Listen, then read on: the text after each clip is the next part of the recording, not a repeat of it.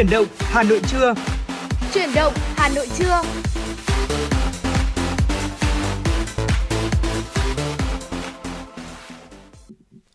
Xin kính chào quý vị thính giả. Sau khung giờ của chuyển động Hà Nội sáng nay thì ờ, ngay bây giờ nhạc hiệu quan thuộc của chuyển động Hà Nội trưa đã vang lên rồi. Ờ, Thu Thảo và Thu Minh vẫn sẽ là những người sẽ đồng hành cùng với quý vị trong 120 phút trực tiếp của chuyển động Hà Nội trưa để có thể truyền tới quý vị ờ, những thông tin, những phần nội dung mà chúng tôi đã chuẩn bị và cả những giai điệu âm nhạc thật là hay mà chúng tôi sẽ lựa chọn để phát tặng tới quý vị thính giả nữa. Dạ vâng ạ, vào buổi sáng ngày hôm nay thì ờ, Thu Minh và Thu Thảo ờ, chúng tôi đã đem tới cho quý vị ờ, những thông tin mới được cập nhật này. Bên cạnh đó là những giai điệu âm nhạc và không thể thiếu là những nội dung bổ ích đã được chúng tôi chuẩn bị và giới thiệu tới cho quý vị. Ví dụ như là sẵn sàng cho một chuyến hành trình mà có thể là cái việc khác biệt về văn hóa, cái vấn đề sốc văn hóa nó sẽ xảy ra đúng không ạ? Và quý vị có thể nghe lại chương trình vào buổi sáng ngày hôm nay trên website hanoionline.vn quý vị nhé. Và âm nhạc, tin tức cũng như là các nội dung sẽ tiếp tục được chúng tôi truyền tải trong 120 phút tới đây của chương trình chuyển động Hà Nội trưa. Và đúng như Thu Thảo có chia sẻ trong buổi sáng nay thì uh, tháng 6 này, mùa hè này là mùa của những chuyến đi và không chỉ là trong tháng 6 mà bất kỳ thời điểm nào trong năm thì có lẽ là nhiều người cũng luôn sẵn sàng cho những chuyến đi và luôn mong muốn được đi, được trải nghiệm và sẽ tuyệt vời hơn nếu như chuyến đi đó của chúng ta uh, có những người đồng hành, những người thân thiết đồng hành. Đó có thể là những người chung chí hướng, thích khám phá, uh, thích uh, mạo hiểm. Đó có thể là một người bạn hay thậm chí là một mình chúng ta thế nhưng mà uh, không biết là uh, quý vị thính giả đặc biệt là các bạn trẻ đã bao giờ chúng ta nghĩ tới việc đó chính là uh, chúng ta sẽ có một chuyến đi uh, do chính mình những người con là những người đạo diễn uh, cùng với cả bố mẹ của mình uh, hay chưa? Và ngay sau đây trong cái phần chia sẻ ngay sau đây của bạn Tống Phước Bảo uh, sẽ là một uh, phần chia sẻ vô cùng thú vị uh, và cũng sẽ đáng để chúng ta theo dõi. Đó chính là một bài viết dẫn bố đi chơi. Nội dung của bài viết này như sau xin được chia sẻ tới quý vị. Tôi có cô bạn hai năm nay tranh thủ thời gian rỗi rãi là dẫn bố đi chơi.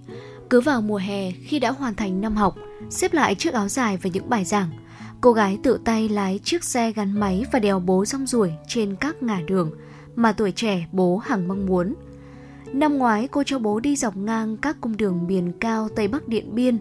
Năm nay cô chở bố đi khắp Quảng Trị, từ Cam Lộ, do Linh, Triệu Phong, Dốc Miếu, Ái Tử, Thành Cổ, Hải Lăng, Vĩnh Linh, Cửa Tùng, Hiền Lương cho đến Huế lộn ra Quảng Bình về Hà Tĩnh nữa là chọn chuyến đi như dự tính. Cô bạn tôi còn trẻ, có thể chọn khoảng thời gian hè ngắn ngủi để tự thưởng cho mình những chuyến đi của tuổi trẻ, một sự tự do của trải nghiệm và của thanh xuân. Nhưng không, cô chọn trả lại thanh xuân cho bố mình – Cô cũng từng chia sẻ trên mạng xã hội cá nhân của mình rằng bởi có những ước mơ của con người, rồi cỏ sẽ che, mưa sẽ xóa nếu không đủ thời gian làm. Bố già rồi, tôi sợ nay mai sẽ không còn được ngồi sau xe mình chở nữa. Chở một người lớn tuổi theo sau là cả một sự chăm sóc kỹ càng và vô vàn thứ để lo lắng. Ngoài câu chuyện sức khỏe để đảm bảo hành trình và còn cả câu chuyện sở thích ăn uống riêng của bố mẹ mình – nhưng tính chính từ chuyến đi, chúng ta mới thấu hiểu được sức khỏe bố mẹ, biết để ý bữa ăn giấc ngủ của bố mẹ, biết điều bố mẹ thích và cả những ước mơ còn giấu kín của bố mẹ. Một hành trình mà sự kết nối sẽ xóa nhòa khoảng cách của thế hệ. Tôi tin ngày trẻ chúng ta chưa đủ trải nghiệm để hiểu được bố mẹ mình. Mãi đến khi lớn lên, cơm áo gạo tiền xoay vần, chúng ta với cuộc mưu sinh rong ruổi. Nếu may mắn, mỗi chiều có thể về bên mâm cơm để ngồi nói dăm ba câu với bố mẹ, nhưng vẫn có những đứa con bôn ba tha hương lập nghiệp, thời gian vùi mình miệt mài vào công việc.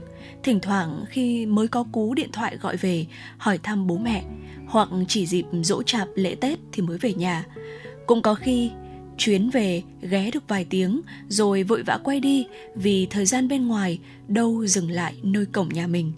Ngày nay, người trẻ càng ngày càng tạo dần một khoảng cách với bố mẹ bởi nhiều lẽ sự phát triển của xã hội của công nghệ biến sợi dây liên kết gia đình dần dà dịch chuyển qua những cú điện thoại, những câu chat qua lại và từ đó những đứa trẻ dần quên rằng bố mẹ đã cất lại những ước mơ, những chuyến đi để dồn sức thắp sáng ước mơ cho con, dồn lực cho những chuyến đi về phía tương lai của con. Thậm chí có những đứa con chẳng hề biết bố thích món gì, mẹ thích mặc đồ màu gì, rồi thời gian cuốn những người trẻ đi hun hút và quên bẵng những điều đó. Thế nhưng tôi tin chắc mọi người làm bố mẹ trên đời thì đều biết con mình thích ăn món gì, thích mặc đồ màu gì. Chắc chắn thế. Cô bạn tôi dẫn bố đi chơi nên biết ý bố chỉ thích ăn cơm. Dân nhà nông cả đời quần quật lam lũ, ruộng đồng tứ bề, nên theo con đi đây đi đó thì vẫn giữ cốt quê trong mình. Đi đến đâu, bố cũng đòi cơm, nên có nhiều khi cô bạn phải mua cơm trắng. Chuẩn bị sẵn để khi đến các quán ăn đặc sản vùng miền không bán cơm thì vẫn có để bố dùng. Hoặc suốt chặng hành trình dài, cô bạn cũng thường xuyên dừng ở các quán nước cho bố nghỉ ngơi. Hành trình dẫn bố đi chơi luôn cẩn trọng, và chu đáo nên đường dài mà bố luôn háo hức. Và ngay cả cô bạn cũng cảm thấy mình mang đến cho bố một chuyến đi như ý. Dẫn bố đi chơi với người trẻ như chính cô bạn tôi chia sẻ là niềm vui của cô. Niềm vui ấy lấp lánh từ ánh mắt bố. Hạnh phúc là một sự tiếp nối, kế thừa từ những điều cực kỳ giản đơn trong cuộc sống. Dạ vâng thưa quý vị và vừa rồi là câu chuyện uh, một bài viết của bạn uh, Tống Phước Bảo dẫn bố đi chơi mà chúng tôi chia sẻ trong uh, uh, thời dự thời lượng mở đầu của chủ động Hà Nội trưa nay và chia sẻ trong câu chuyện vừa rồi thì có một câu nói mà um, Thu Thảo nhớ đến ngay lập tức sau khi mà đọc xong câu chuyện này chia sẻ với quý vị. Đó là uh, tôi không nhớ rõ câu nói đó là của ai tuy nhiên đại ý là như thế này ạ. Um, đối với bố mẹ thì con cái không chỉ là con cái mà đó còn là ước mơ và là tương lai là giấc mơ của bố mẹ nữa. Ừ. Um, có lẽ là có rất nhiều người lựa chọn uh, cách để thanh xuân của mình trở nên rực rỡ hơn trọn vẹn hơn. Uh, tuy nhiên Thu Thảo nghĩ rằng là cái cách mà cô bạn uh, có trong câu chuyện uh, dẫn bố đi chơi vừa rồi có lẽ là một cách tuyệt vời nhất mà không từ nào có thể diễn tả được. Um, thực ra Thu Thảo thấy rằng có rất là nhiều người trẻ khi mà còn uh, trẻ tuổi họ sẽ dành thời gian để chăm chút công việc của mình, ừ. lo cho tương lai, lo cho sự nghiệp tất nhiên điều đó không sai. À, tuy nhiên nếu như mà chúng ta cứ chăm chăm vào điều đó mà không quan tâm đến những người thân yêu của mình à, cho đến khi mà chúng ta đã có được à, một công việc như ý rồi một sự nghiệp trọn vẹn giống như ý muốn của mình rồi à, khi đó nếu như mà còn muốn được giận bố mẹ được giận những người thân của mình ông bà bố mẹ của chúng ta đi chơi thì có lẽ là đến cái thời điểm đó những người thân của mình họ không còn đủ sức để đi nữa thì có lẽ đó cũng là một điều đáng tiếc. Ừ, dạ vâng. À, còn à, đối với à, riêng cá nhân thu minh thì mình nghĩ rằng là mỗi người chúng ta sẽ có một cái thứ tự ưu tiên khác nhau ừ. ở từng mọi thời điểm. À, thế nhưng mà sẽ thật là tuyệt vời nếu như mà chúng ta có thể kết hợp nó uh, rõ ràng rằng là có những người thì chúng ta luôn hướng về gia đình là một người mà chúng ta luôn luôn muốn gần gũi với người thân. Thế nhưng mà có những người thì họ lại uh, thích những uh, chuyến đi xa. Um, thu mình đã từng nghĩ như thế và đã từng nghĩ rằng là đó sẽ là hai cái người rất là khác nhau. Tuy nhiên gần đây thì mình cũng có nghe được câu nói đấy chính là uh, cuộc đời của tôi có một tôi muốn về nhà còn có một tôi thích bôn ba. Còn cái cách mà bạn trẻ ở trong này ờ, dẫn bố đi chơi nó giống như là một, một cái sự kết hợp đấy ạ. Tuổi trẻ của bạn ừ. ấy uh, nó vẫn ở đấy đúng không ạ? À, thế nhưng mà được um, thực hiện cái mong ước cái mong muốn của bố. Và thu minh lại chợt nhớ tới những cái bài hát ví dụ như là ước mơ của mẹ ừ. hay là cái cuốn sách mà gần đây tôi đọc đó là cuốn hãy về với cha của một tác giả người hàn quốc cũng khá là nổi tiếng và cảm động mà quý vị thính giả chúng ta có thể tìm kiếm. Uh, kể về những câu chuyện về phần đời của người bố mà cái khoảng thời gian đấy uh, con chưa xuất hiện. Và thu minh nghĩ rằng là những ai mà chúng ta thích những chuyến đi hay là chúng ta muốn làm một điều gì đó thật ý nghĩa thì có thể uh, thử giống như bạn trẻ ở trong câu chuyện là tất nhiên mỗi người sẽ có một cái điều kiện một cái sở thích ừ. và một cái thứ tự ưu tiên khác nhau thế nhưng mà thu minh nghĩ rằng là cái hành động dẫn bố đi chơi này đưa bố trên những nẻo đường mà tuổi trẻ của bố bố từng mong ước uh, thì nó sẽ là một điều vô cùng ý nghĩa là một điểm nhấn là một điều vô cùng đáng nhớ trong tuổi trẻ của con và phần nào gợi lại những ký ức thanh xuân trong bố ạ Dạ vâng thưa quý vị. Và uh, nếu như quý vị chúng ta có những chuyến đi đã từng thực hiện những chuyến đi với người thân của mình rồi uh, cảm xúc của quý vị như thế nào? Cảm xúc của những người thân của cả những quý vị um, ra sao nữa? Uh, quý vị cũng có thể chia sẻ với chúng tôi. Chúng tôi rất mong muốn sẽ được lắng nghe uh, tất cả những trải nghiệm thú vị của quý vị thính giả à, để có thể lan tỏa thêm nhiều những ý nghĩa những hành động à, những cái cảm xúc tích cực hơn nữa đến ờ, những thính giả nghe đài à, thông qua làn sóng của Chủ động Hà Nội FM 96 hoặc là số hotline 024 3773 6688 quý vị nhé. Còn ngay sau đây xin mời quý vị chúng ta sẽ cùng đến với một giai điệu âm nhạc để tiếp nối những dòng cảm xúc vừa rồi với sự thể hiện của ca sĩ Phan Mạnh Quỳnh ca khúc Sao cha không.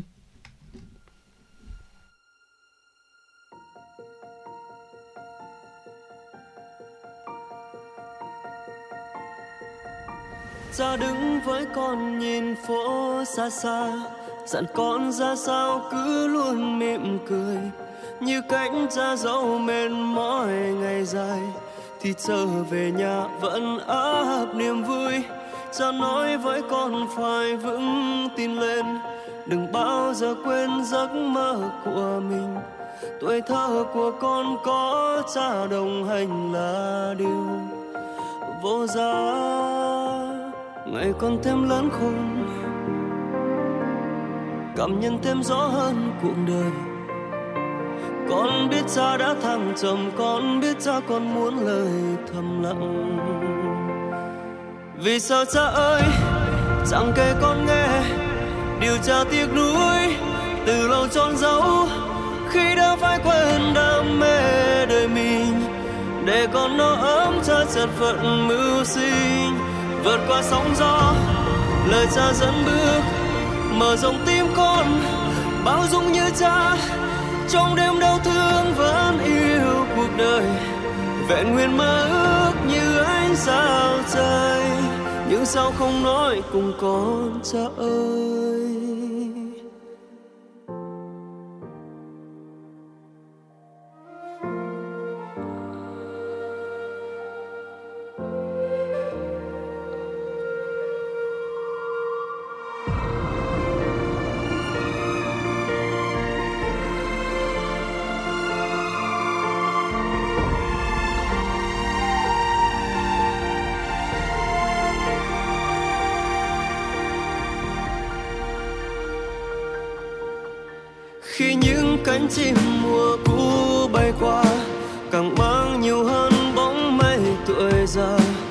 Sao cha không thánh thời nhàn hạ? Nhận về muộn phiền, không nói được ra. Con đứng với cha một quãng xuân xanh. Niềm tin về cha chẳng bao giờ ngừng. Nhưng sao bao nhiêu điều cha chịu đựng con không được biết. Thời gian trôi quá nhanh. Chẳng một ai sống hơn một lần chồng con biết sao có vết thương trong tim vì sao cha ơi, chẳng kể con nghe, điều cha tiếc nuối từ lâu trôn giấu. Khi đã phải quên đam mê đời mình, để con nó ấm cha chật vật mưu sinh. Vượt qua sóng gió, lời cha dẫn bước, mở rộng tim con.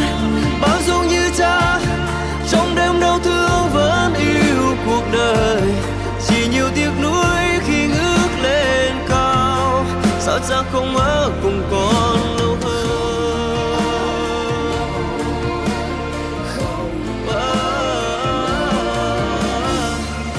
con cứ tin con đã luôn hiểu hết về cha.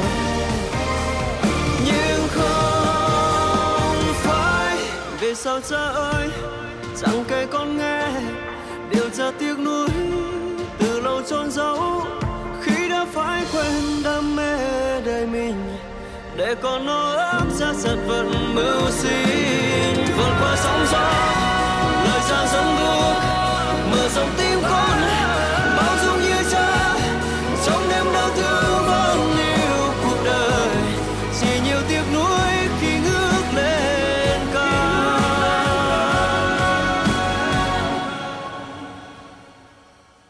sao sao không ở cùng con lâu hơn?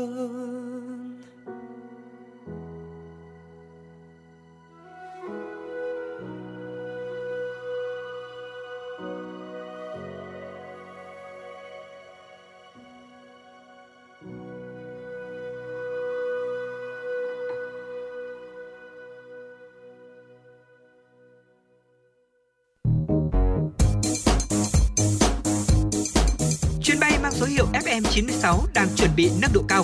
Quý khách hãy thắt dây an toàn, sẵn sàng trải nghiệm những cung bậc cảm xúc cùng FN96.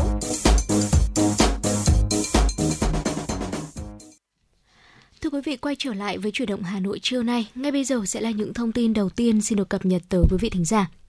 Chiều qua, Ủy viên Trung ương Đảng, Tổng thư ký Quốc hội, chủ nhiệm Văn phòng Quốc hội Bùi Văn Cường chủ trì họp báo công bố kết quả kỳ họp thứ 5 Quốc hội khóa 15. Báo cáo kết quả kỳ họp tại họp báo, Tổng thư ký Quốc hội cho biết, sau 23 ngày làm việc đợt 1, từ ngày 22 tháng 5 đến ngày 10 tháng 6, đợt 2 từ ngày 19 đến 24 tháng 6 với tinh thần đổi mới, đoàn kết dân chủ, trí tuệ, khẩn trương và trách nhiệm cao, kỳ họp thứ 5 Quốc hội khóa 15 đã hoàn thành toàn bộ chương trình đề ra. Quốc hội thông qua 8 luật 17 nghị quyết, cho ý kiến lần 2 đối với một dự án luật, cho ý kiến lần đầu đối với 8 dự án luật khác, giám sát tối cao chuyên đề việc huy động quản lý và sử dụng các nguồn lực phục vụ công tác phòng chống dịch COVID-19, việc thực hiện chính sách pháp luật về y tế cơ sở, y tế dự phòng, tiến hành chất vấn và trả lời chất vấn, xem xét quyết định các vấn đề về nhân sự kinh tế xã hội, ngân sách nhà nước, xem xét các báo cáo về kiến nghị của cử tri và giải quyết các kiến nghị của cử tri cùng với một số những nội dung quan trọng khác.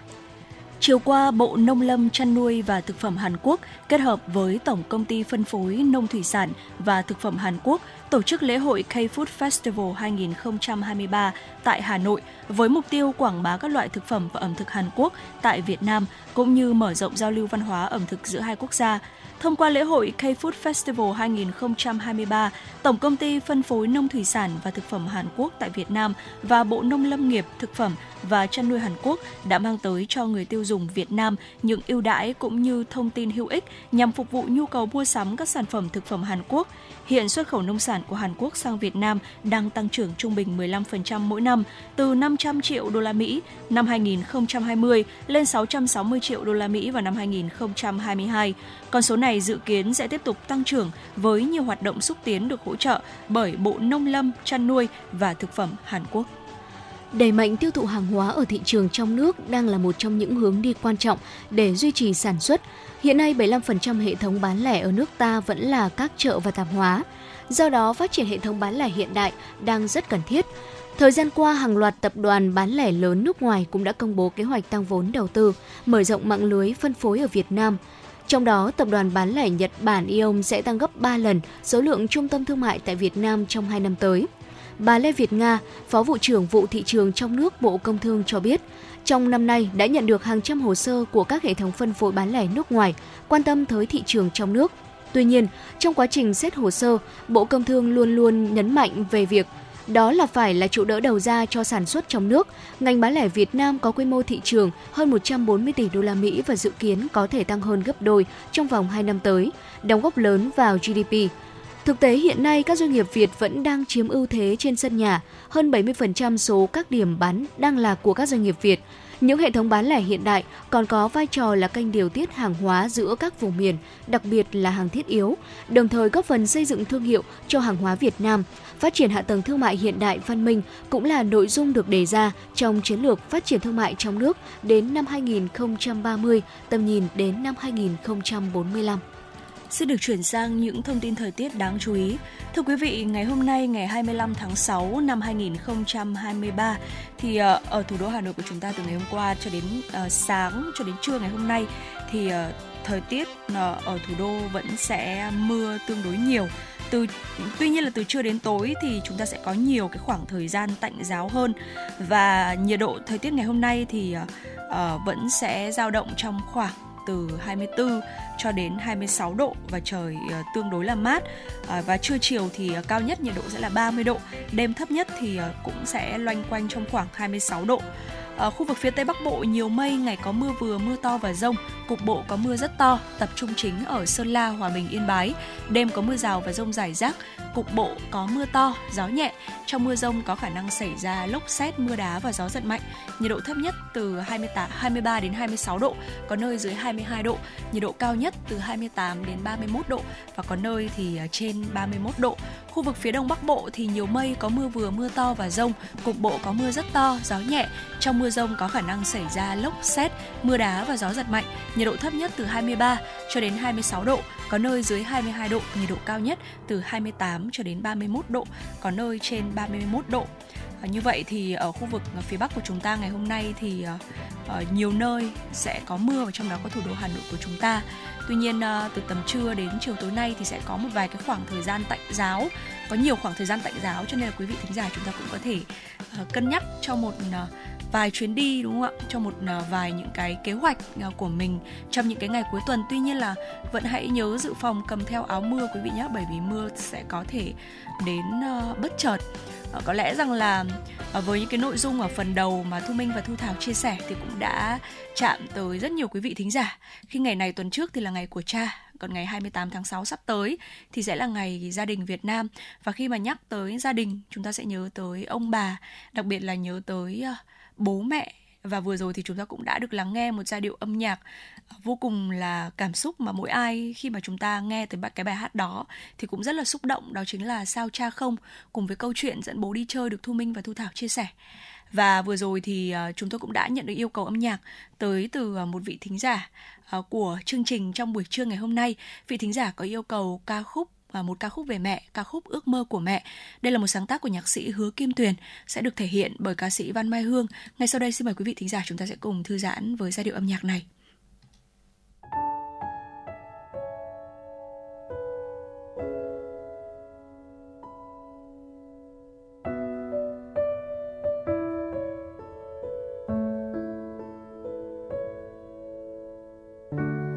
con hỏi ước mơ của mẹ thế nào? Đã quá lâu, chẳng còn ai hỏi mẹ như thế. Suýt chút nữa mẹ cũng quên mình từng thế nào. Cũng có ước mơ mơ được sống cuộc đời riêng mình.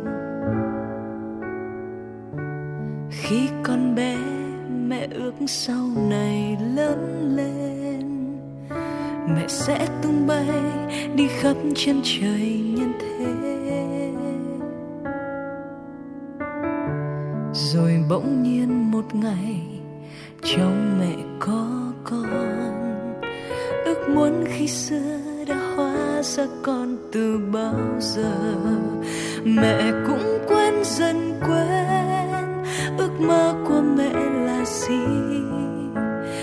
mẹ vẫn đang bận lo. Làm sao có một bữa cơm no? Ngoài kia thế giới bao la rộng lớn, còn thế giới của mẹ chính là con. Là niềm vui của con, là ngôi nhà, là gia đình.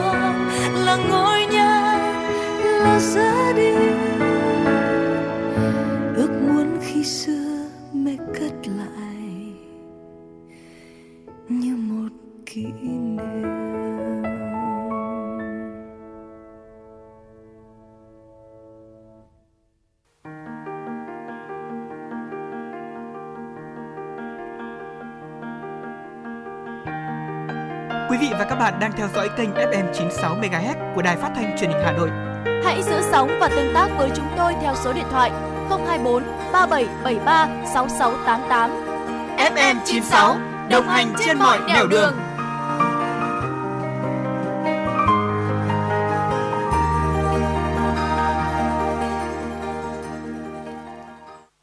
Vừa rồi là ca khúc Ước mơ của mẹ, một sáng tác của nhạc sĩ Hứa Kim Tuyền với sự thể hiện của ca sĩ Văn Mai Hương. Còn ngay sau đây thì à, xin mời quý vị thính giả chúng ta sẽ cùng à, đến với à, tiểu mục đầu tiên của chương trình truyền động Hà Nội trưa, tiểu mục Hà Nội của tôi. Và trong suốt quãng thời gian mà chúng tôi chia sẻ nội dung này thì quý vị thính giả chúng ta có thể uh, tương tác với chúng tôi quý vị nhé. Và ngoài ra thì quý vị cũng có thể yêu cầu âm nhạc thông qua số điện thoại nóng của chương trình là 024 3773 6688 hoặc thông qua fanpage FM96 Thời sự Hà Nội.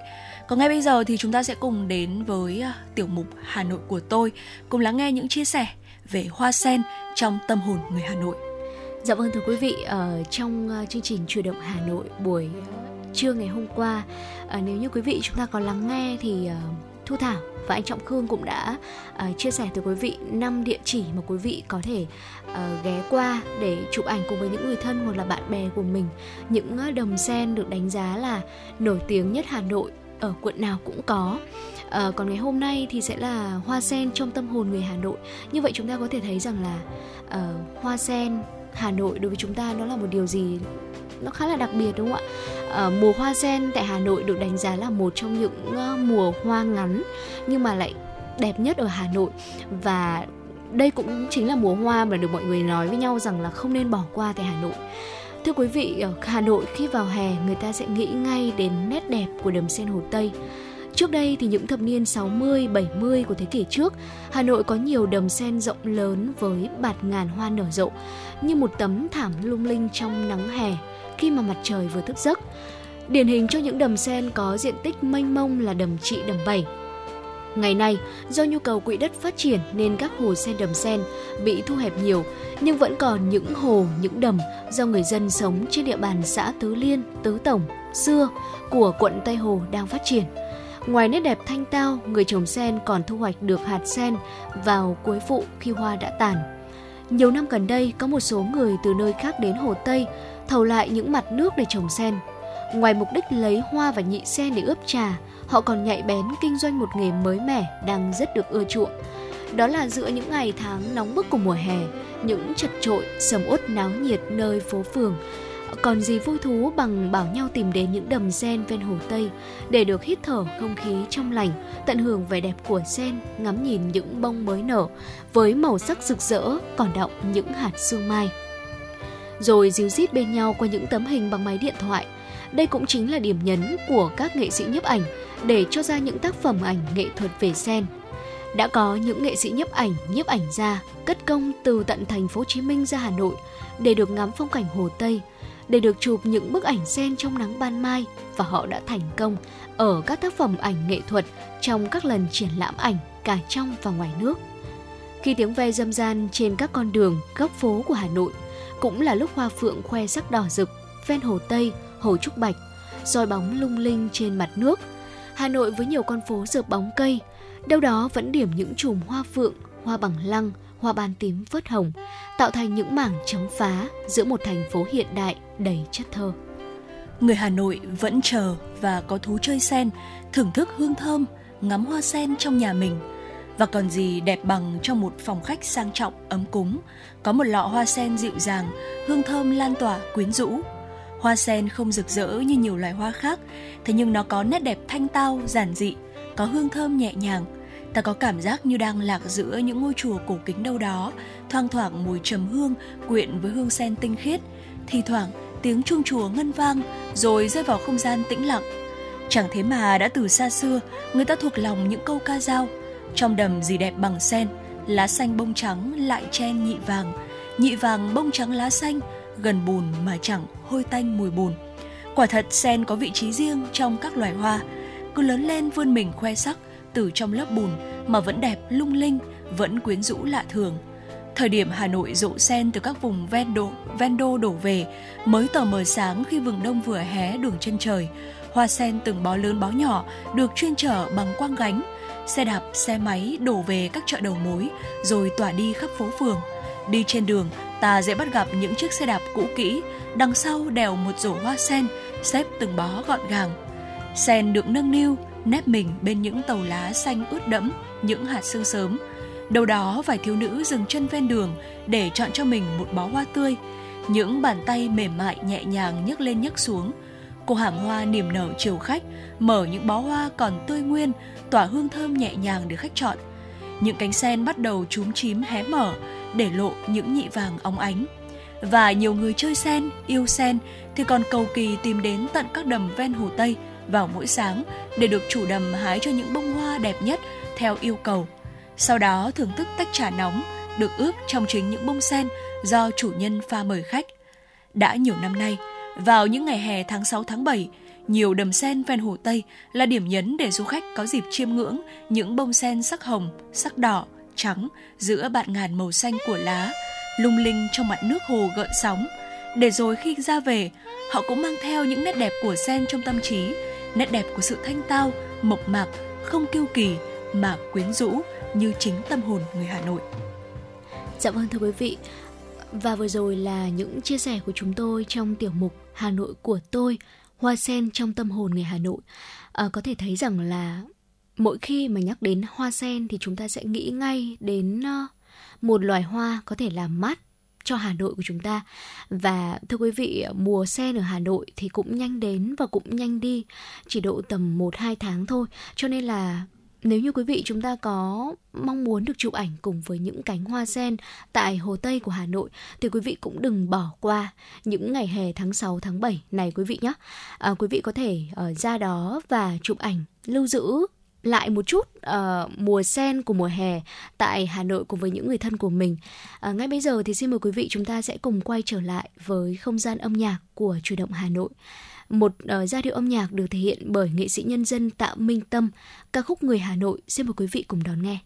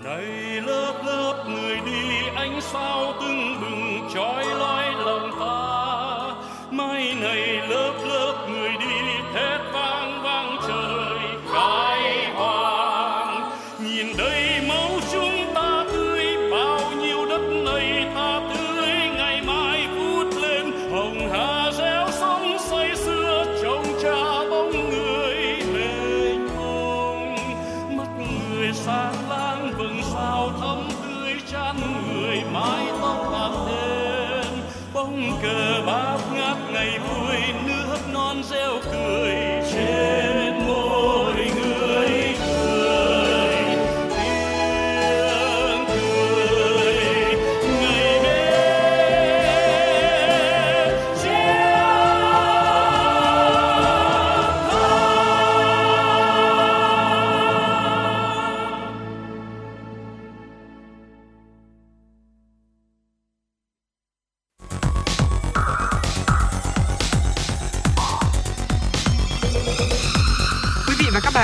Dõi kênh FM 96 MHz của đài phát thanh truyền hình Hà Nội. Hãy giữ sóng và tương tác với chúng tôi theo số điện thoại 024 3773 6688. FM 96 đồng hành trên mọi nẻo đường.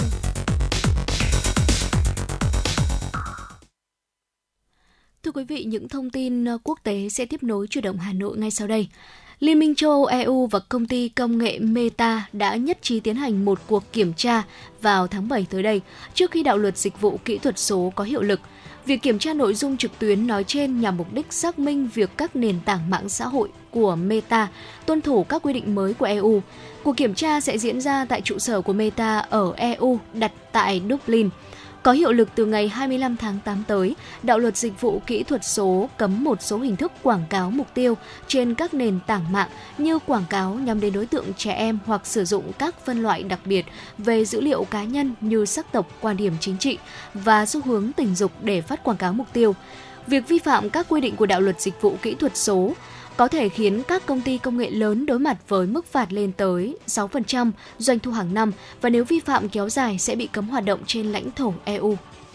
Chuyên gia thuộc Viện Quản lý Phát triển Quốc gia Thái Lan cho biết, hầu hết các trường đại học ở Thái Lan đang phải chật vật tuyển sinh do số lượng thí sinh ứng tuyển giảm mạnh trong 5 năm qua. Theo tiến sĩ Anong Sakwarawik, đang công tác tại trường đào tạo sau đại học về thống kê ứng dụng của Viện Quản lý Phát triển Quốc gia Thái Lan, hầu hết các trường đại học cả công lập và tư thục đã không thể tuyển sinh đủ chỉ tiêu trong 5 năm qua. Số lượng thí sinh đăng ký thậm chí còn chưa đến 50% chỉ tiêu, buộc nhiều trường đại học phải tổ chức từ 3 đến 5 đợt tuyển sinh, song vẫn không tuyển đủ. Tiến sĩ Anong cho biết sự sụt giảm liên tục về tỷ lệ sinh ở Thái Lan trong những năm qua là nguyên nhân dẫn đến thực trạng này.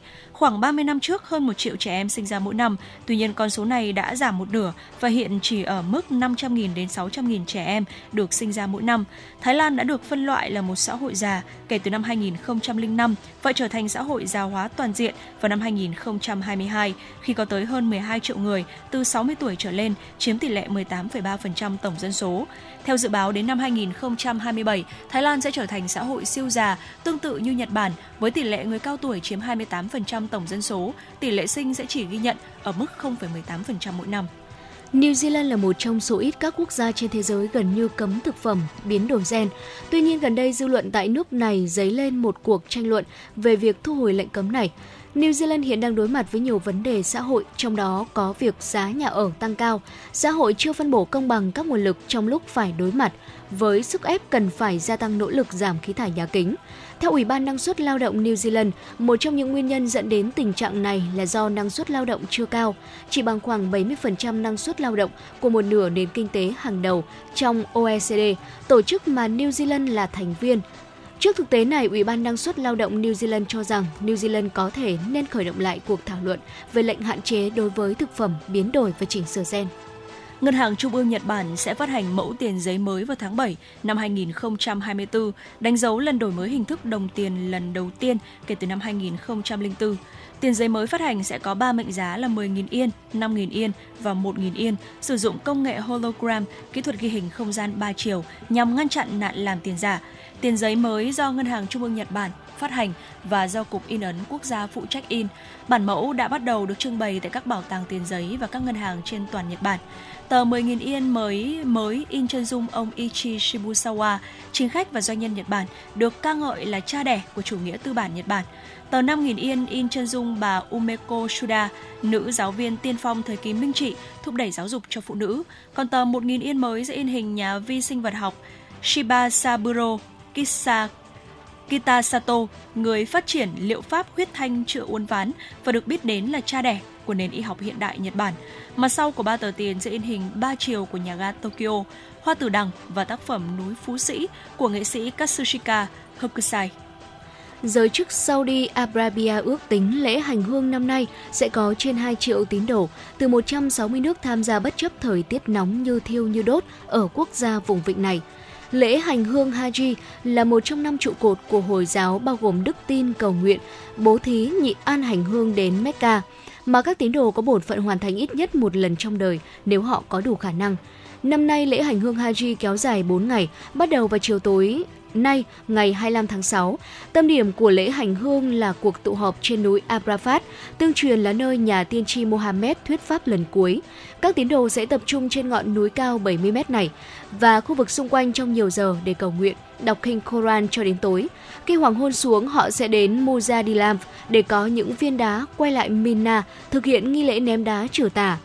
Sau nghi lễ ném đá này, những người hành hương sẽ cạo đầu hoặc cắt tóc và thực hiện nghi lễ hiến tế Ed an Adha, đánh dấu kết thúc lễ hành hương Haji. Do các nghi lễ hầu hết được thực hiện ở ngoài trời, nên trong điều kiện thời tiết nắng nóng dự kiến lên tới 44 độ C, Saudi Arabia đã huy động trên 32.000 nhân viên y tế, sẵn sàng làm nhiệm vụ trong những tình huống khẩn cấp. Để tạo điều kiện thuận lợi cho việc đi lại trong 4 ngày diễn ra lễ hành hương, các quan chức Saudi Arabia cho biết khoảng 24.000 xe buýt sẽ phục vụ chở khách hành hương, cũng như 17 chuyến tàu có khả năng vận tải 72.000 người mỗi giờ. Dạ vâng, à, trước khi chúng ta cùng à, đến với những à, tin tức tiếp theo thì à, xin mời quý vị thính giả chúng ta sẽ cùng quay trở lại với không gian âm nhạc. Mời quý vị lắng nghe ca khúc Hạ còn vương nắng với sự thể hiện của ca sĩ Phương Thanh.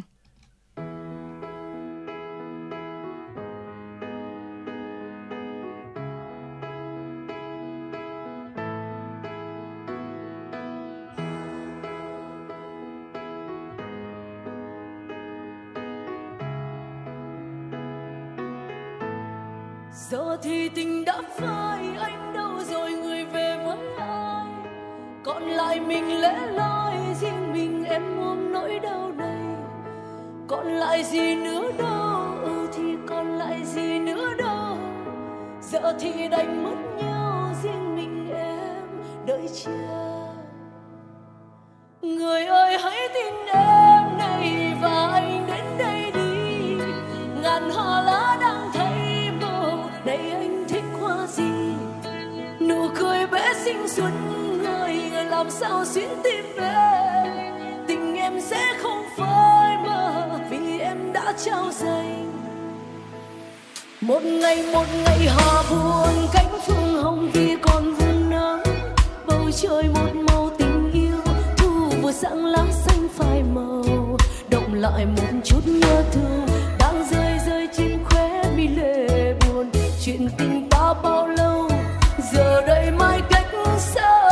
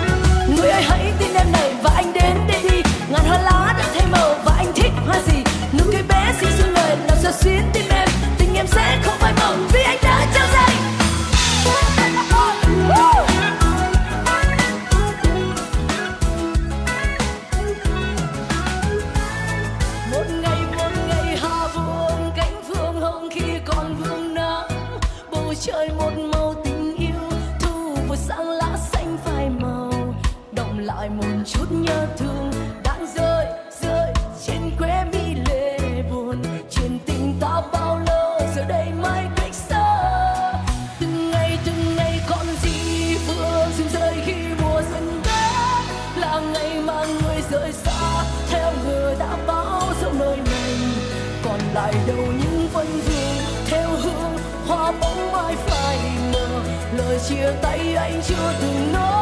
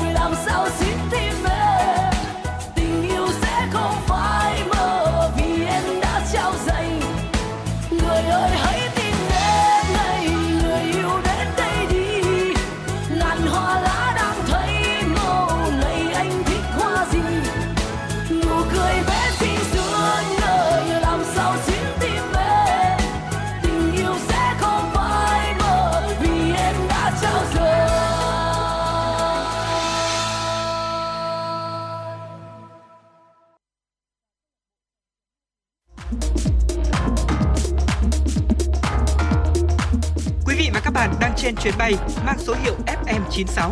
Hãy thư giãn, chúng tôi sẽ cùng bạn trên mọi cung đường. Hãy giữ sóng và tương tác với chúng tôi theo số điện thoại 024 3773 6688.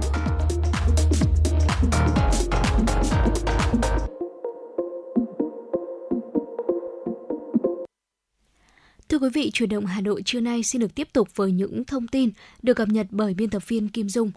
Trong các ngày từ 31 tháng 5 đến 21 tháng 6, Ban dân tộc thành phố Hà Nội đã tổ chức 6 lớp tập huấn về công tác dân tộc cho cán bộ và nhân dân vùng đồng bào dân tộc thiểu số và miền núi các huyện Ba Vì, Thạch Thất, Quốc Oai, Mỹ Đức, Trương Mỹ. Mục đích của đợt tập huấn này là nâng cao nhận thức về vị trí vai trò của công tác dân tộc. Ông Nguyễn Phúc Hải, Phó trưởng Ban dân tộc thành phố Hà Nội cho biết, công tác tập huấn thể hiện sự quan tâm của Đảng, Nhà nước, của thành phố đối với vùng đồng bào dân tộc thiểu số miền núi, khẳng định mối đại đoàn kết dân tộc giữ vai trò quan trọng trong sự nghiệp ổn định chính trị, giữ vững an ninh quốc phòng, phát triển kinh tế xã hội ở vùng dân tộc, miền núi, thủ đô. Công tác tập huấn thông tin tuyên truyền góp phần tạo chuyển biến trong nhận thức của cán bộ cơ sở và cộng đồng về lĩnh vực công tác dân tộc, chính sách dân tộc, nâng cao năng lực lãnh đạo quản lý cho các cán bộ và đoàn thể ở cơ sở trong việc tổ chức triển khai các chính sách dân tộc ở địa phương. Để nâng cao hiệu quả công tác tập huấn, Ban dân tộc Hà Nội sẽ bám sát các văn bản chỉ đạo, hướng dẫn của Trung ương, của thành phố về công tác dân tộc và kế hoạch phát triển kinh tế xã hội năm 2023 của thủ đô lựa chọn những nội dung thiết thực phù hợp với thực tiễn vùng dân tộc thiểu số và miền núi được các địa phương quan tâm. Trong khuôn khổ diễn đàn doanh nghiệp Việt Nam Hàn Quốc mới đây, tập đoàn TNT Group và các đối tác Hàn Quốc đã ký và trao biên bản ghi nhớ hợp tác để phát triển các dự án LNG và hydrogen tại Việt Nam. Cụ thể, tập đoàn TNT Group và Tổng công ty khí Hàn Quốc sẽ hợp tác phát triển các dự án điện khí LNG tại Việt Nam và chuyển đổi các dự án điện than đã có trong quy hoạch điện 8 sang điện khí LNG theo chủ trương của chính phủ. Hai bên cũng sẽ tìm hiểu các cơ hội để tham gia vào các dự án sản xuất hydrogen để đáp ứng nhu cầu tiềm năng cao của các dự án điện đang vận hành thương mại. Các dự án điện khác sẽ được phát triển, xây dựng và vận hành trong tương lai gần, phù hợp với định hướng và chiến lược lâu dài của chính phủ Việt Nam trong quy hoạch điện 8 vừa được phê duyệt. TNT Group và Congas sẽ cùng nhau phát triển các dự án sử dụng nhiệt lạnh LNG từ các kho cảng LNG tại Việt Nam và kinh doanh chuỗi nhiệt lạnh LNG trên toàn quốc, đồng thời tham gia các hoạt động kinh doanh khác liên quan đến LNG như mua sắm, nhập khẩu, vận chuyển và cung cấp LNG phục vụ cho mục đích phát điện và các mục đích công nghiệp khác.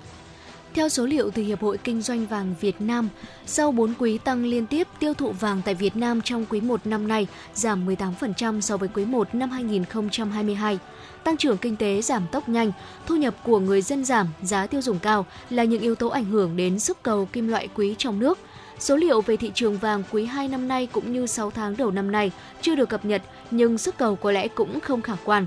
Mặc dù sức cầu vàng thời gian qua giảm, song Phó Chủ tịch Hiệp hội Kinh doanh vàng Việt Nam Huỳnh Trung Khánh nhận định, trong bối cảnh thị trường chứng khoán bất động sản trầm lắng, người dân và nhà đầu tư vẫn quan tâm đến vàng, coi vàng là tài sản đảm bảo có tính thanh khoản cao. Tối qua, Ủy ban Nhân dân thị xã Sơn Tây tổ chức hội thi Miss Sơn Tây năm 2023. Có 17 đội tham gia thi đến từ 9 xã, phường và hai đơn vị quân đội đứng chân trên địa bàn thị xã.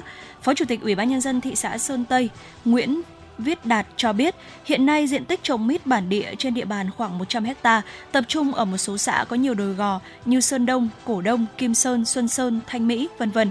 Mít Sơn Tây ngon, ngọt, chất lượng tốt và là loại trái cây có nguồn vitamin C dồi dào, giàu chất dinh dưỡng, có tác dụng chống lão hóa. Mít dự thi phải là mít dai truyền thống hay còn gọi là mít ta, chín tới tự nhiên, không dùng thuốc giấm, bảo đảm an toàn cho người sử dụng – Quả có gai đều, màu đẹp, mùi thơm, không vẹo, không sâu, không nứt. Mít phải có địa chỉ nguồn gốc rõ ràng, được lấy từ cây mít trồng trên địa bàn xã phường dự thi. Năm nay các đội thi đã mang đến cho hội thi những mâm mít trình bày ấn tượng, hình đất nước Việt Nam, những bông hoa mít, thạch rau câu mít, mâm cỗ chế biến từ múi mít, hạt mít, bánh mít, chả mít, vân vân. Kết thúc hội thi, ban tổ chức trao một giải nhất, hai giải nhì, ba giải ba, 11 giải khuyến khích cho các đội đạt giải.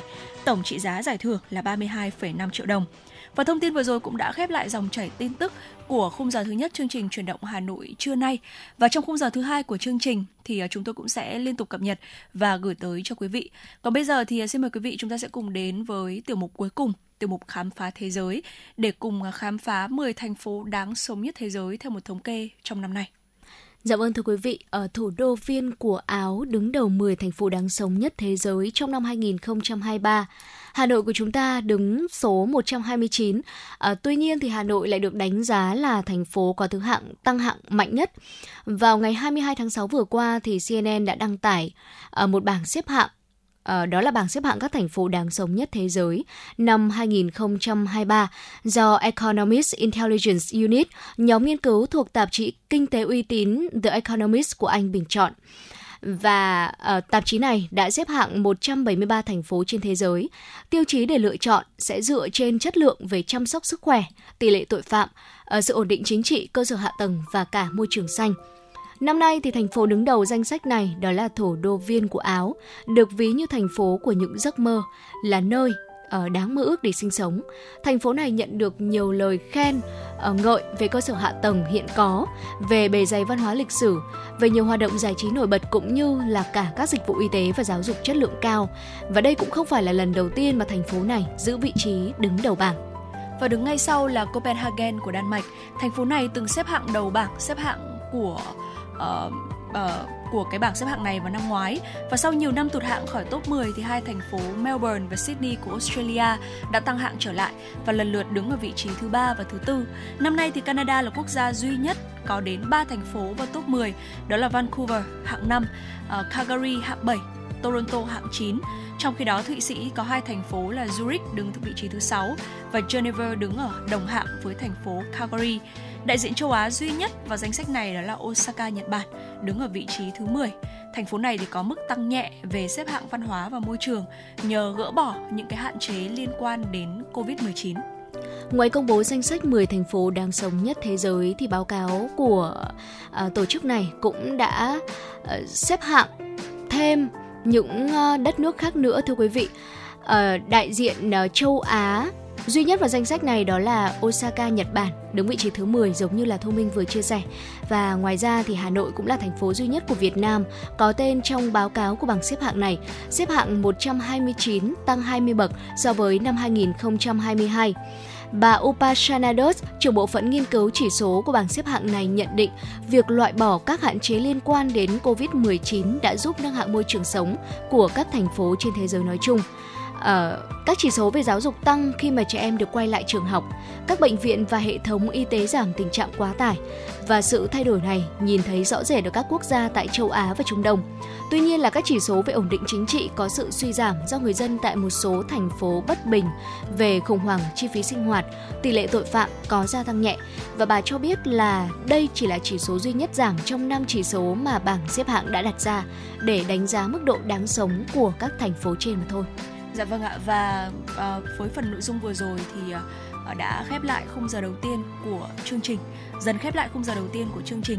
Và ngay sau đây thì mời quý vị thính giả chúng ta sẽ cùng thư giãn với một giai điệu âm nhạc. Uh, và sau ca khúc này thì quý vị hãy giữ sóng quý vị nhé. Thu Minh và Thu Thảo chúng tôi sẽ quay trở lại và đồng hành với quý vị trong 60 phút trực tiếp tiếp theo của chương trình. Mời quý vị lắng nghe ca khúc Nam Quốc Sơn Hà với sự thể hiện của D-Tap, Eric, RT và Phương Mỹ Trì.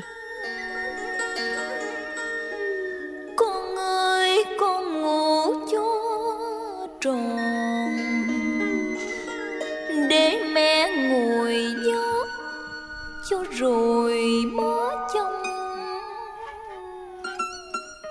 trong này gìn giữ non sông.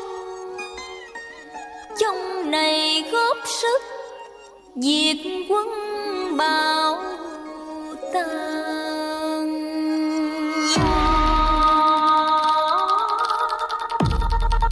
Ê, yeah. Dạ.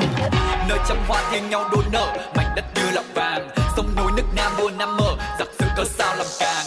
Ông cha dư lấy nước đại việt bao lần chiến công nuôi oanh liệt với những anh hùng đại hào kiệt. Yeah, yeah. con cháu dòng tiền chẳng thể nằm yên khi đất nước vẫn còn nguy dòng máu dòng thiên tự hào một khoảng trời riêng. Với những con người hy sinh cả xương máu đánh lục giặc tan tay không cho đường lui và không còn nơi nương náu nhà việt nam sinh ra tinh hoa tiếp nối truyền thống. Ông cha giặc đến nhà đàn bà cũng đánh chiến thắng này ắt không xa bao loạn lạc dòng dõi lạc không vẫn sai cánh bản sắc kiên cường khi giặc đến. Lần nữa đánh là phải thắng là con cháu dòng tiên chữ s mạnh đất thiêng, dân việt người có tiên. Chiến thắng theo cách riêng, là con cháu dòng tiên chữ s mạnh đất thiêng, dân việt người có tiên. Chiến thắng theo cách riêng.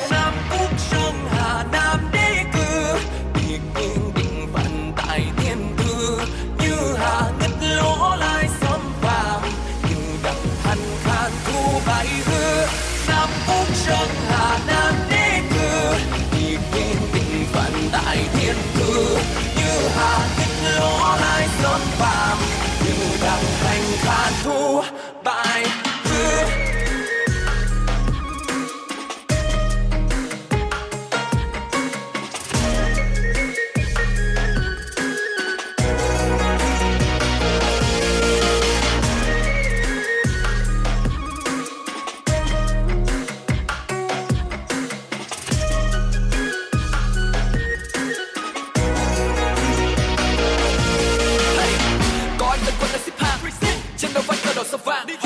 chỉ làm công là quét rác có bác sĩ kia đang phờ phạc có người sẵn sàng tình mình nam. Có người chia nhau từng viên thuốc. Âm thầm lặng lẽ chạy cánh tha chúng ta vô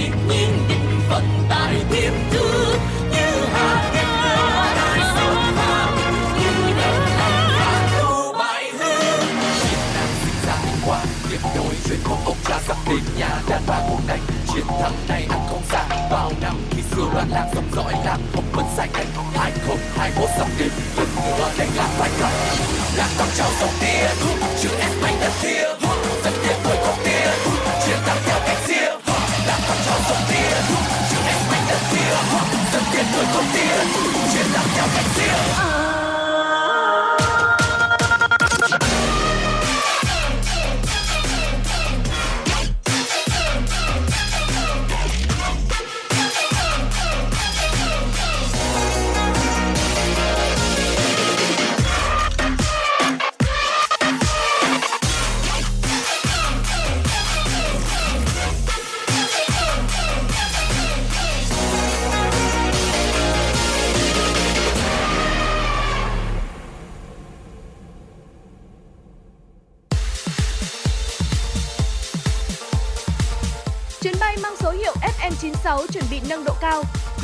hãy thắt dây an toàn, sẵn sàng trải nghiệm những cung bậc cảm xúc cùng FM96.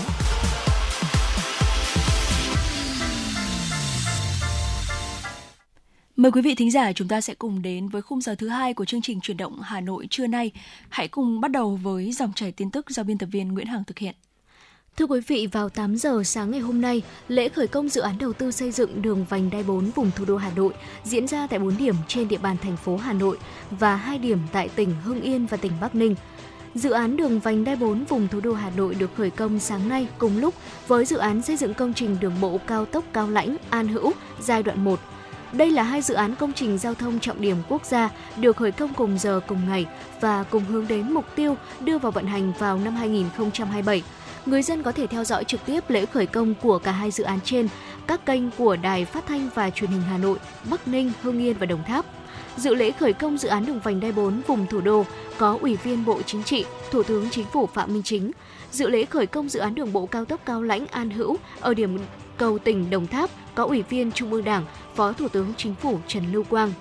Chủ trì lễ khởi công dự án đường vành đai 4 vùng thủ đô tại thủ đô Hà Nội có các đồng chí Ủy viên Bộ Chính trị, Bí thư Thành ủy, Trưởng đoàn đại biểu Quốc hội thành phố Hà Nội, Trưởng ban chỉ đạo thực hiện dự án đầu tư xây dựng đường vành đai 4 vùng thủ đô Đinh Tiến Dũng, Ủy viên Trung ương Đảng, Phó Bí thư Thường trực Thành ủy Hà Nội Nguyễn Thị Tuyến, Ủy viên Trung ương Đảng, Phó Bí thư Thành ủy, Chủ tịch Ủy ban nhân dân thành phố, Trưởng ban chỉ đạo thực hiện dự án đường vành đai 4 tại thành phố Hà Nội Trần Sĩ Thanh, Phó Bí thư Thành ủy, Chủ tịch Hội đồng nhân dân thành phố Hà Nội Nguyễn Ngọc Tuấn và Phó Bí thư Thành ủy Hà Nội Nguyễn Văn Phong.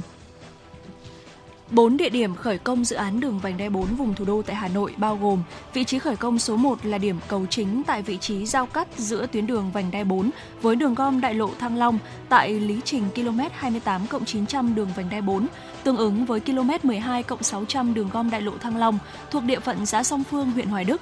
Vị trí khởi công số 2 tại vị trí giao cắt tuyến đường vành đai 4 với quốc lộ 2 lý trình km 1 445 thuộc địa phận xã Thanh Xuân, huyện Sóc Sơn. Vị trí khởi công số 3 tại vị trí giao trục phía Nam tại km 45 700 thuộc địa phận xã Tam Hưng, huyện Thanh Oai.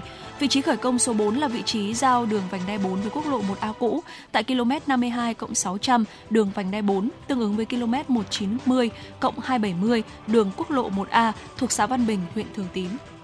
Dự án đường vành đai 4 có quy mô 112,8 km và sơ bộ tổng mức đầu tư 85.813 tỷ đồng. Quốc hội giao việc chuẩn bị đầu tư thực hiện dự án từ năm 2022, cơ bản hoàn thành năm 2026 và đưa vào khai thác từ năm 2027. Dự án được chia thành 7 dự án thành phần vận hành độc lập. Quốc hội cũng cho phép một số cơ chế đặc thù về nguồn vốn đầu tư, tổ chức thực hiện, chỉ định thầu và khai thác vật liệu cho dự án, Dự án cao tốc Cao Lãnh An Hữu có chiều dài gần 27,5 km. Giai đoạn 1, dự án được đầu tư quy mô 4 làn xe với bề rộng nền đường là 17 m, vận tốc khai thác là 80 km một giờ. Tổng mức đầu tư sơ bộ của dự án là gần 5.900 tỷ đồng, thời gian thực hiện đến năm 2027. Ủy ban nhân dân thành phố Hà Nội đã ban hành quyết định số 3214 ngày 14 tháng 6 năm 2023 về việc phê duyệt các quy trình nội bộ giải quyết thủ tục hành chính lĩnh vực lao động, thương binh và xã hội thuộc chức năng quản lý của Sở Lao động Thương binh và Xã hội trên địa bàn thành phố Hà Nội. Theo đó, Ủy ban nhân dân thành phố Hà Nội phê duyệt 51 quy trình nội bộ giải quyết thủ tục hành chính lĩnh vực lao động thương binh và xã hội thuộc chức năng quản lý của Sở Lao động Thương binh và Xã hội. Trong đó có 10 quy trình nội bộ giải quyết thủ tục hành chính liên thông thuộc thẩm quyền giải quyết của Trung ương, 33 quy trình nội bộ, giải quyết thủ tục hành chính thuộc thẩm quyền giải quyết của Sở Lao động Thương binh và Xã hội, ba quy trình nội bộ giải quyết thủ tục hành chính thuộc thẩm quyền giải quyết của Ủy ban nhân dân cấp huyện, năm quy trình nội bộ giải quyết thủ tục hành chính thuộc thẩm quyền giải quyết của Ủy ban nhân dân cấp xã trên địa bàn thành phố Hà Nội. Đáng chú ý, Ủy ban nhân dân thành phố Hà Nội bãi bỏ 39 quy trình nội bộ giải quyết thủ tục hành chính lĩnh vực lao động, thương binh và xã hội. Trong đó có 4 quy trình nội bộ giải quyết thủ tục hành chính liên thông thuộc thẩm quyền giải quyết của Trung ương, 28 quy trình nội bộ giải quyết thủ tục hành chính thuộc thẩm quyền giải quyết của Sở Lao động Thương binh và Xã hội, ba quy trình nội bộ giải quyết thủ tục hành chính thuộc thẩm quyền giải quyết của Ủy ban nhân dân cấp huyện, bốn quy trình nội bộ giải quyết thủ tục hành chính thuộc thẩm quyền giải quyết của Ủy ban nhân dân cấp xã trên địa bàn thành phố Hà Nội. Áp dụng ngay kiến thức được bồi dưỡng để nâng cao hiệu quả công tác. Đây là yêu cầu của Phó Bí thư Thường trực Thành ủy Hà Nội Nguyễn Thị Tuyến đối với các học viên lớp bồi dưỡng cán bộ quy hoạch nguồn chức danh bí thư, Phó Bí thư quận huyện thị ủy và Đảng ủy trực thuộc Thành ủy Hà Nội nhiệm kỳ năm 2025-2030 tại lễ bế giảng diễn ra ngày hôm qua. Kết thúc khóa học, Ban chỉ đạo lớp học đã thành lập 5 hội đồng sát hạch, qua đó đánh giá 197 trên 197 đồng chí đủ điều kiện tốt nghiệp được cấp chứng nhận.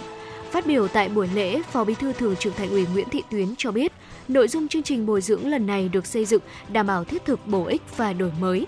Ngay cả việc lựa chọn đơn vị đi thực tế và nội dung thảo luận đều mang tính thời sự rất cao. Nhấn mạnh năm kết quả của lớp học, đồng chí Nguyễn Thị Thuyến chúc mừng ghi nhận và biểu dương tinh thần thái độ học tập nghiêm túc trách nhiệm của các học viên, tinh thần trách nhiệm kết quả công tác tổ chức, quản lý lớp học của ban tổ chức thành ủy, trường đào tạo cán bộ Lê Hồng Phong và các đơn vị cơ quan liên quan. Đối với các học viên, Phó Bí thư Thường trực Thành ủy Nguyễn Thị Tuyến đề nghị trong thời gian tới vận dụng tốt nhất những kiến thức đã được trang bị qua đợt nghiên cứu học tập lần này, áp dụng ngay, có hiệu quả vào thực tiễn công tác tại địa phương, cơ sở, từ đó nâng cao năng lực lãnh đạo quản lý. Từng đồng chí nêu cao hơn nữa tinh thần gương mẫu trách nhiệm, nỗ lực rèn luyện phấn đấu hoàn thành tốt nhiệm vụ được giao, góp phần quan trọng vào sự nghiệp xây dựng và phát triển thủ đô Hà Nội thực hiện kế hoạch tập huấn về tín dụng chính sách đối với cán bộ là chủ tịch Ủy ban nhân dân các xã phường thị trấn từ ngày 7 đến ngày 23 tháng 6 chi nhánh Ngân hàng Chính sách Xã hội thành phố Hà Nội tổ chức các lớp tập huấn cho 110 đại biểu là chủ tịch Ủy ban nhân dân các xã thị trấn, là thành viên ban đại diện Hội đồng quản trị Ngân hàng Chính sách Xã hội cấp huyện, Đan Phượng, Hoài Đức, Quốc Oai, Thanh Oai, Trương Mỹ. Các đại biểu tham dự hội nghị tập huấn đã chia sẻ những kinh nghiệm thực tế khó khăn, vướng mắc và đưa ra các kiến nghị đề xuất. Các đại biểu sôi nổi thảo luận và phát biểu ý kiến về các câu hỏi tình huống mà báo cáo viên đưa ra. Đến nay, tổng dư nợ các chương trình tín dụng của chi nhánh Ngân hàng Chính sách Xã hội thành phố Hà Nội đạt 13.500 tỷ đồng với 262.000 khách hàng đang vay vốn, tăng 769 tỷ đồng so với đầu năm, tập trung ở chương trình tín dụng như cho vay giải quyết việc làm, hỗ trợ cải tạo và xây mới công trình nước sạch, công trình vệ sinh, vốn vay cho học sinh sinh viên có hoàn cảnh khó khăn, cho vay mua máy tính, Xin lỗi quý vị, cho vay mua máy vi tính, thiết bị phục vụ học tập trực tuyến cho học sinh, sinh viên, cho vay vốn nhà ở xã hội. Vẫn sẽ còn những tin tức tiếp theo được chúng tôi cập nhật và gửi tới cho quý vị trong phần sau của chương trình. Còn ngay bây giờ cùng quay trở lại với không gian âm nhạc, cùng đến với ca khúc Nước mắt em lau bằng tình yêu mới với sự thể hiện của nhóm Đa Lab và Tóc Tiên.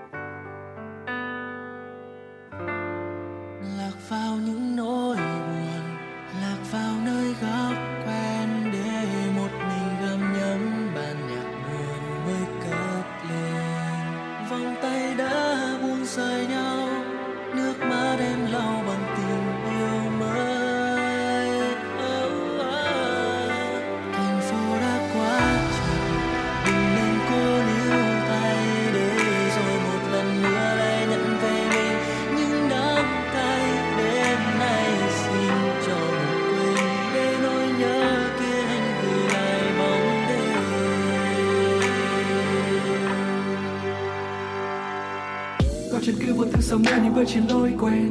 Nhưng vì sao vừa tắt vì chưa anh bỗng cho tôi đen. Đi về đâu khi con hình đưa ta vào hư vô. Còn là gì khi bao quanh những nơi đây là mây mờ. Những lời hứa ai nói chuyện này đã tan biến đi đâu. Những đi kiến ngăn cách đã đến bên nhau này đã thêm sâu. Cứ như tất cả đã là số phận. Anh chẳng biết sẽ chưa từ đâu. Đôi khi anh đã muốn vượt hết thế giới này.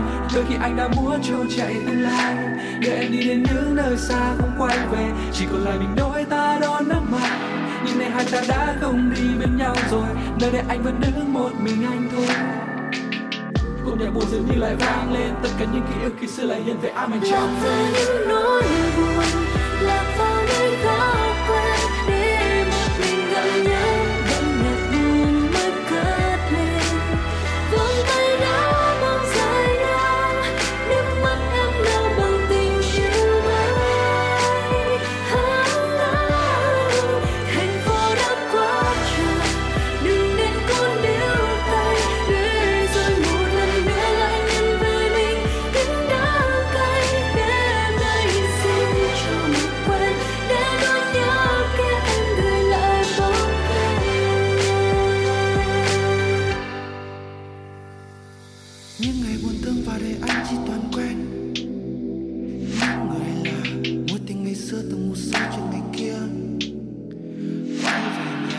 ngồi trên sofa uống nhi ly cà phê, hỏi anh ra sao có thêm bao niềm vui mới.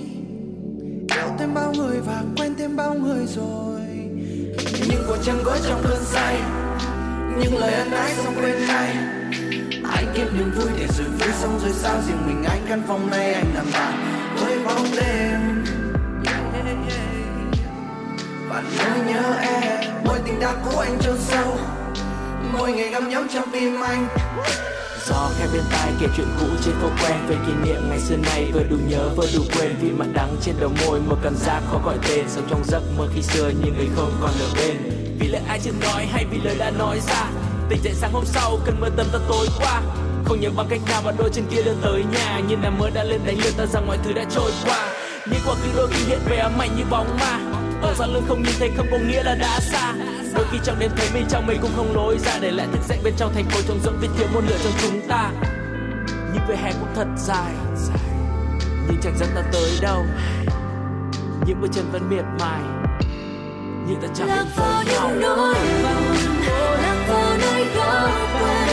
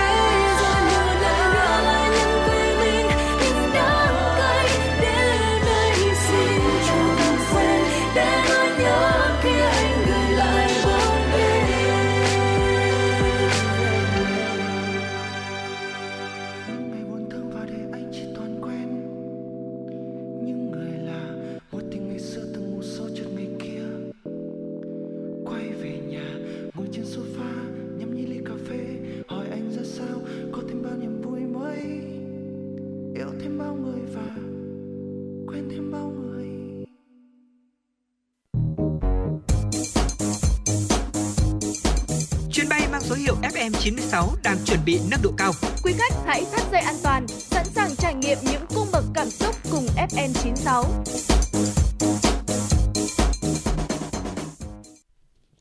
Thưa quý vị, ngay sau đây chúng ta sẽ cùng đến với những thông tin tiếp theo được uh, thực hiện bởi biên tập viên Nguyễn Hằng ở trong chuyển động Hà Nội trưa nay. Thưa quý vị, Chính phủ vừa ban hành Nghị định số 38 năm 2023 ngày 24 tháng 6 năm 2023 sửa đổi, bổ sung một số điều của Nghị định số 27 năm 2022 quy định cơ chế quản lý tổ chức thực hiện các chương trình mục tiêu quốc gia. Nghị định sửa đổi bổ sung quy định về lập và giao kế hoạch chương trình mục tiêu quốc gia giai đoạn 5 năm của quốc gia theo điều 5 như sau. Việc lập thẩm định quyết định chủ trương đầu tư, quyết định đầu tư chương trình mục tiêu quốc gia thực hiện theo quy định của luật đầu tư công. Việc lập kế hoạch chương trình mục tiêu quốc gia giai đoạn 5 năm của quốc gia được thực hiện sau khi Thủ tướng Chính phủ phê duyệt quyết định đầu tư chương trình mục tiêu quốc gia, quy định nguyên tắc tiêu chí định mức phân bổ vốn ngân sách trung ương và tỷ lệ vốn đối ứng của ngân sách địa phương thực hiện chương trình mục tiêu quốc gia. Trong thời hạn 15 ngày làm việc, kể từ ngày Thủ tướng Chính phủ ban hành quy định nguyên tắc tiêu chí, định mức phân bổ vốn ngân sách trung ương và tỷ lệ vốn đối ứng của ngân sách địa phương thực hiện chương trình mục tiêu quốc gia, chủ chương trình chủ trì, phối hợp, chủ dự án thành phần và các cơ quan có liên quan. Dự kiến mục tiêu, nhiệm vụ và phương án phân bổ kế hoạch đầu tư công trung hạn nguồn ngân sách trung ương giai đoạn 5 năm của chương trình mục tiêu quốc gia cho các bộ cơ quan trung ương và tỉnh thành phố trực thuộc trung ương, đề xuất giải pháp chủ yếu để thực hiện chương trình mục tiêu quốc gia giai đoạn 5 năm gửi Bộ Kế hoạch và Đầu tư, Bộ Tài chính xây dựng phương án phân bổ và thông báo dự kiến mức vốn sự nghiệp nguồn ngân sách trung ương giai đoạn 5 năm hàng năm thông báo mức vốn sự nghiệp nguồn ngân sách trung ương giai đoạn 3 năm của chương trình mục tiêu quốc gia cho các bộ, cơ quan trung ương và tỉnh thành phố trực thuộc trung ương. Bộ Kế hoạch và Đầu tư chủ trì tổng hợp báo cáo Thủ tướng Chính phủ giao mục tiêu nhiệm vụ giai đoạn 5 năm của từng chương trình mục tiêu quốc gia cho các tỉnh thành phố trực thuộc trung ương, tổng hợp báo cáo cấp có thẩm quyền phương án phân bổ giao kế hoạch đầu tư công trung hạn nguồn ngân sách trung ương giai đoạn 5 năm của từng chương trình mục tiêu quốc gia cho các bộ, cơ quan trung ương và tỉnh thành phố trực thuộc trung ương theo quy định luật đầu tư công. Nghị định cũng sửa đổi bổ sung nguyên tắc quản lý hoạt động hỗ trợ phát triển sản xuất thuộc chương trình mục tiêu quốc gia điều 20. Theo đó, hỗ trợ từ ngân sách nhà nước để thực hiện hoạt động phát triển sản xuất là hỗ trợ có điều kiện. Thời gian hỗ trợ theo chu kỳ sản xuất hoặc theo thời hạn đầu tư chương trình mục tiêu quốc gia. Ưu tiên sử dụng ngân sách nhà nước hỗ trợ các dự án kế hoạch, phương án mô hình phát triển sản xuất thực hiện trên địa bàn các huyện nghèo, xã đặc biệt khó khăn vùng bãi ngang ven biển và hải đảo xã thôn đặc biệt khó khăn vùng đồng bào dân tộc thiểu số và miền núi. Chi phí lựa chọn dự án mô hình hỗ trợ phát triển sản xuất bao gồm chi phí khảo sát đánh giá, thành lập hội đồng lựa chọn dự án mô hình lựa chọn đơn vị đặt hàng, giao nhiệm vụ, tổ chức đấu thầu lựa chọn đơn vị cung cấp sản phẩm dịch vụ, thẩm định giá trong phương án mua sắm vật tư, hàng hóa dịch vụ được tính trong kinh phí thực hiện hoạt động hỗ trợ phát triển sản xuất hoặc kinh phí thường xuyên của cơ quan đơn vị trực tiếp thực hiện hoạt động. Hỗ trợ phát triển sản xuất không vượt quá 5% tổng kinh phí được giao để thực hiện hoạt động hỗ trợ phát triển sản xuất ưu tiên sử dụng giống cây trồng vật nuôi và những hàng hóa dịch vụ khác do người dân trực tiếp sản xuất tại địa bàn triển khai dự án. Đơn giá thu mua sản phẩm hàng hóa dịch vụ tính theo giá trị xin lỗi quý vị, tính theo giá thị trường trên địa bàn tại cùng thời điểm được Ủy ban nhân dân cấp xã xác nhận tại giấy biên nhận mua bán với người dân. Các dự án kế hoạch phương án mô hình gọi chung là dự án phát triển sản xuất phải đảm bảo tối thiểu 50% người dân tham gia dự án là đối tượng hỗ trợ của các chương trình mục tiêu quốc gia, trong đó ưu tiên nguồn lực hỗ trợ thực hiện dự án có trên 70% người dân tham gia dự án là đối tượng thuộc hộ nghèo, hộ cận nghèo, hộ mới thoát nghèo, hộ dân tộc thiểu số, người có công với cách mạng, phụ nữ thuộc hộ nghèo, thanh toán quyết toán nguồn vốn ngân sách nhà nước, thực hiện hoạt động hỗ trợ, phát triển sản xuất căn cứ kết quả nghiệm thu khối lượng công việc hoàn thành theo tiến độ từng năm hoặc giai đoạn. Thưa quý vị, theo Nghị định điều kiện hỗ trợ phát triển sản xuất liên kết theo chuỗi giá trị là dự án kế hoạch liên kết phải xác định được kết quả về chỉ số tạo việc làm, mức tăng thu nhập, đóng góp phát triển kinh tế xã hội tại địa phương theo kế hoạch năm và thời điểm kết thúc dự án. Đơn vị chủ trì liên kết và các đối tượng liên kết phải có hợp đồng hoặc biên bản hợp tác về đào tạo, hỗ trợ kỹ thuật, cung ứng vật tư dịch vụ đầu vào, tổ chức sản xuất thu hoạch, sơ chế chế biến, thu mua, tiêu thụ sản phẩm Nội dung hỗ trợ từ nguồn vốn ngân sách nhà nước thực hiện các chương trình mục tiêu quốc gia theo hướng dẫn của cơ quan chủ quản chương trình, phù hợp với từng chương trình mục tiêu quốc gia. Mức hỗ trợ phương thức hỗ trợ từ vốn ngân sách nhà nước, hỗ trợ tối đa không quá 80% tổng chi phí thực hiện một dự án. Kế hoạch liên kết trên địa bàn đặc biệt khó khăn, không quá 70% tổng chi phí thực hiện một dự án, kế hoạch liên kết trên địa bàn khó khăn không quá 50% tổng chi phí thực hiện một dự án, kế hoạch liên kết trên địa bàn khác thuộc phạm vi đầu tư của các chương trình mục tiêu quốc gia. Cơ quan Cảnh sát điều tra Bộ Công an đã ra quyết định khởi tố vụ án hình sự buôn lậu và trốn thuế tại cửa khẩu Lao Bảo, tỉnh Quảng Trị công ty vàng Phú Quý. Thực hiện ý kiến chỉ đạo của lãnh đạo Bộ Công an, cơ quan cảnh sát điều tra Bộ Công an đã phối hợp với các đơn vị nghiệp vụ của Bộ Công an xác lập tổ chức đấu tranh chuyên án làm rõ dấu hiệu của đường dây buôn lậu vàng từ Lào về Việt Nam do Nguyễn Thị Hóa ở Quảng Trị cầm đầu và hành vi trốn thuế xảy ra tại công ty cổ phần đầu tư vàng Phú Quý do Lê Xuân Tùng làm chủ tịch hội đồng quản trị kiêm tổng giám đốc Kết quả đấu tranh chuyên án đến nay xác định, từ năm 2022 đến nay, Nguyễn Thị Hóa, trú tại số 16, Xin lỗi quý vị, trú tại số 19 Lê Quý Đôn, khóm An Hà, thị trấn Lao Bảo, huyện Hướng Hóa, tỉnh Quảng Trị.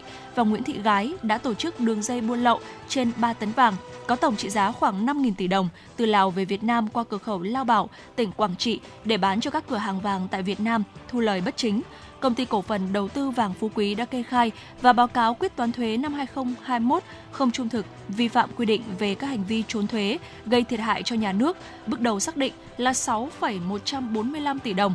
Căn cứ tài liệu, chứng cứ thu thập được, ngày 23 tháng 6 năm 2023, cơ quan cảnh sát điều tra Bộ Công an đã ra quyết định khởi tố vụ án hình sự buôn lậu và trốn thuế xảy ra tại cửa khẩu Lao Bảo, tỉnh Quảng Trị công ty cổ phần đầu tư vàng Phú Quý và các đơn vị liên quan, đồng thời ra quyết định khởi tố bị can và áp dụng biện pháp ngăn chặn đối với 18 đối tượng về buôn lậu, quy định tại khoản 4, điều 188 Bộ luật hình sự.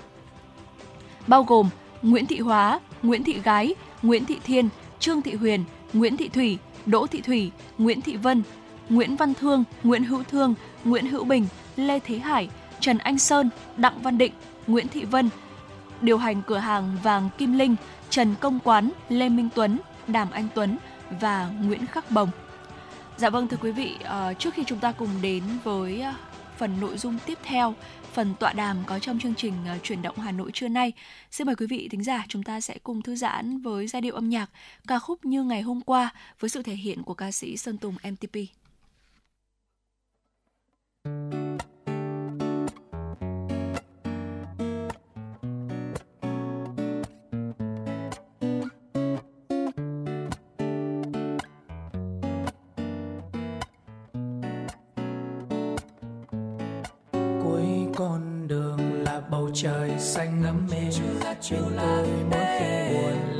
xóa tan âu lo, gạt giọt nước mắt thăng trầm. Niềm tin mãi luôn đông đầy, bài ca hát chọn đêm nay dành tặng bạn tôi. Luôn dõi theo từng nụ cười lặng im phía sau. Bên tôi mãi không rời, mặc nắng gắt hay mưa ngâu dù thời gian có xóa phai nhòa, lạc trôi những ký ức, bạn tôi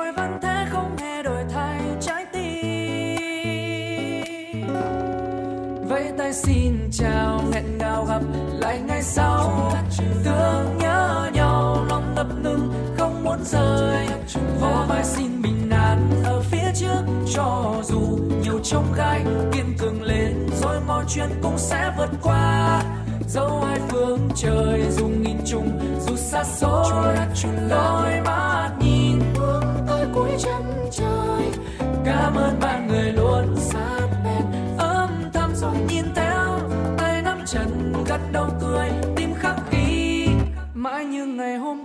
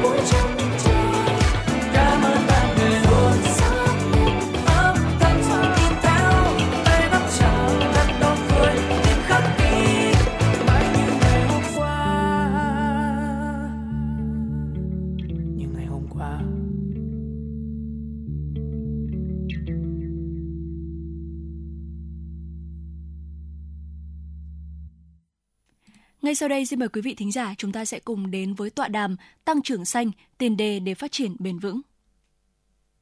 Thưa quý vị và các bạn, hiện nay tăng trưởng xanh là xu hướng tiếp cận mới trong phát triển kinh tế của các quốc gia trên thế giới. Theo đánh giá, tăng trưởng xanh không chỉ mang lại lợi ích kinh tế mà còn hướng tới phục hồi và bảo tồn hệ sinh thái tự nhiên. Đặc biệt, tăng trưởng xanh là một nội dung quan trọng của phát triển bền vững, đảm bảo phát triển kinh tế hiệu quả và bền vững, đồng thời góp phần quan trọng vào thực hiện chống biến đổi khí hậu. Việt Nam đang được đánh giá là quốc gia có rất nhiều tiềm năng về phát triển các lĩnh vực kinh tế xanh, không thâm dụng tài nguyên và lao động.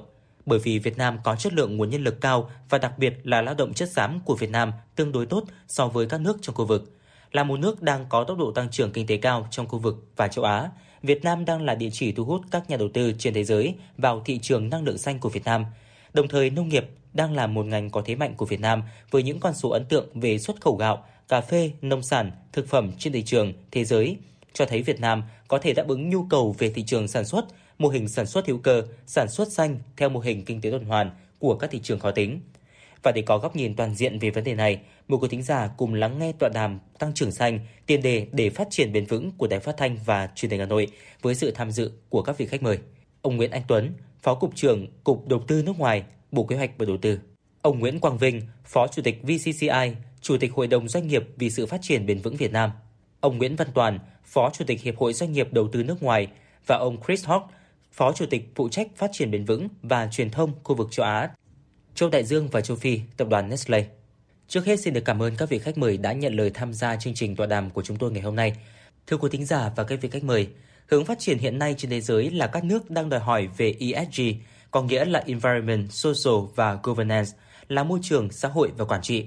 Đây là các yếu tố liên quan đến phát triển bền vững và ảnh hưởng của doanh nghiệp đến cộng đồng, kể cả đối với các mặt hàng nhập khẩu vào nước họ, nên đây là một định hướng cần thiết và đảm bảo sự phát triển bền vững về kinh tế, xã hội và môi trường.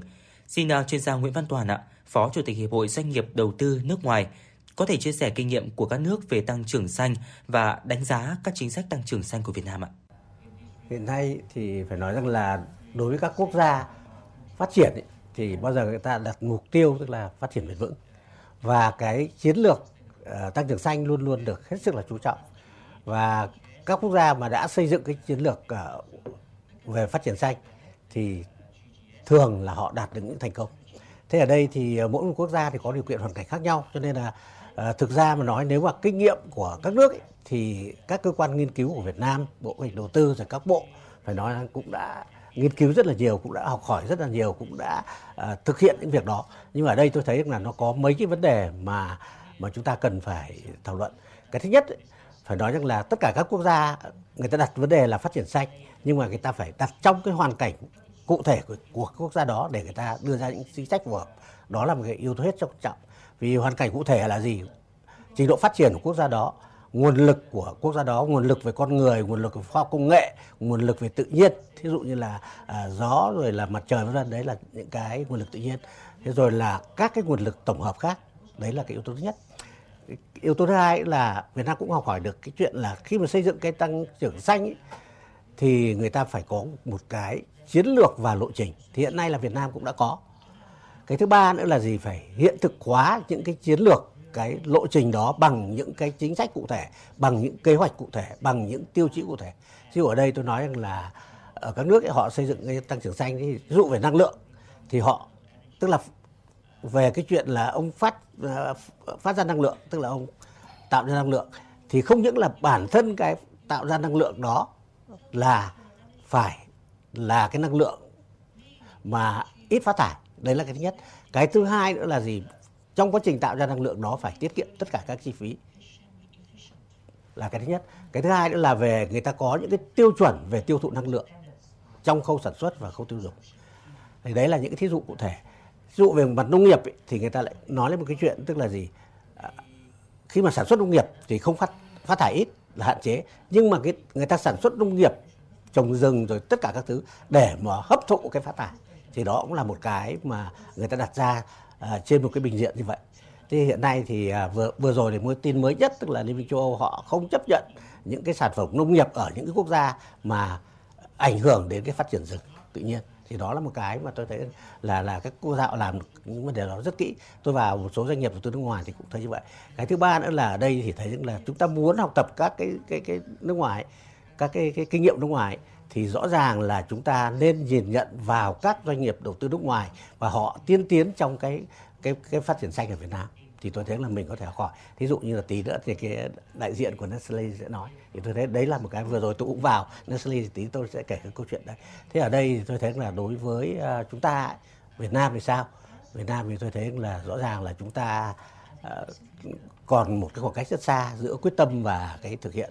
Thì hiện nay là tôi thấy là nhà nước cũng đã đặt ra những vấn đề hết sức là quyết tâm để tăng trưởng xanh thế nhưng mà những cái bước thực hiện của chúng ta phải nói rằng là chúng ta chưa có những cái cụ thể để mà đạt được những mục tiêu ngắn hạn chứ chưa nói là mục tiêu dài hạn.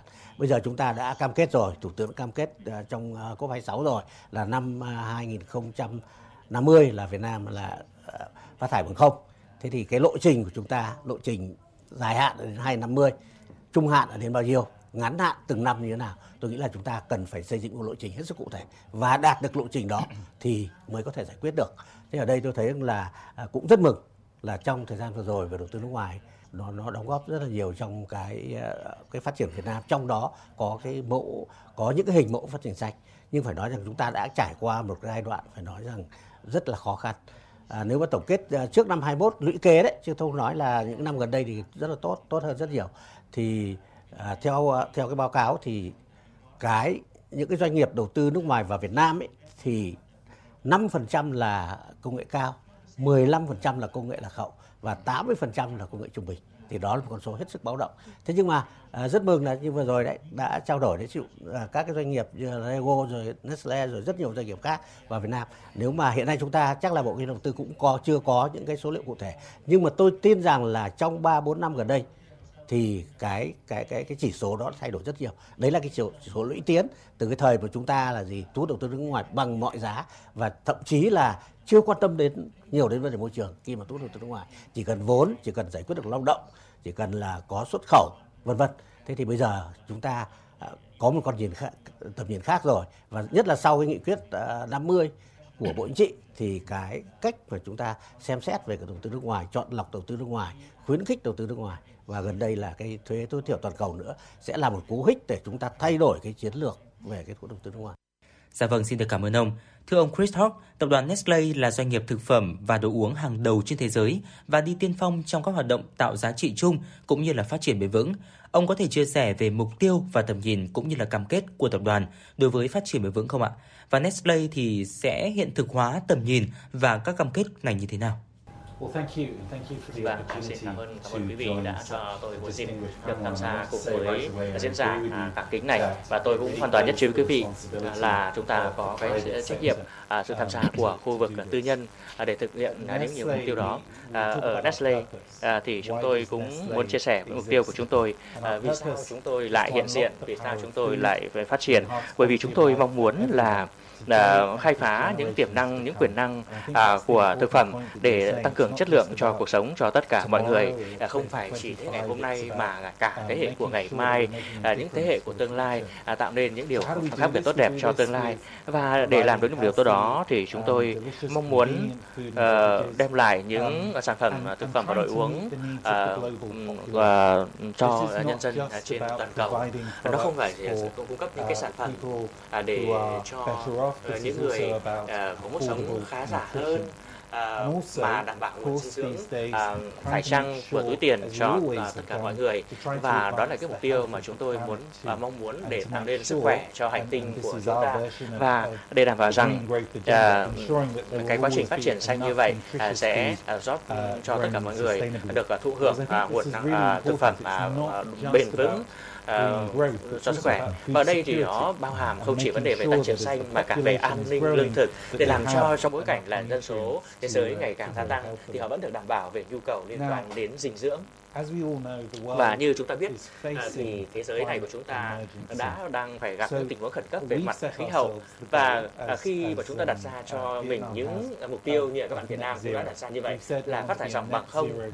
vâng thì chúng tôi cũng mong muốn trở thành những một của của, của doanh nghiệp uh, phát thải bằng không như vậy.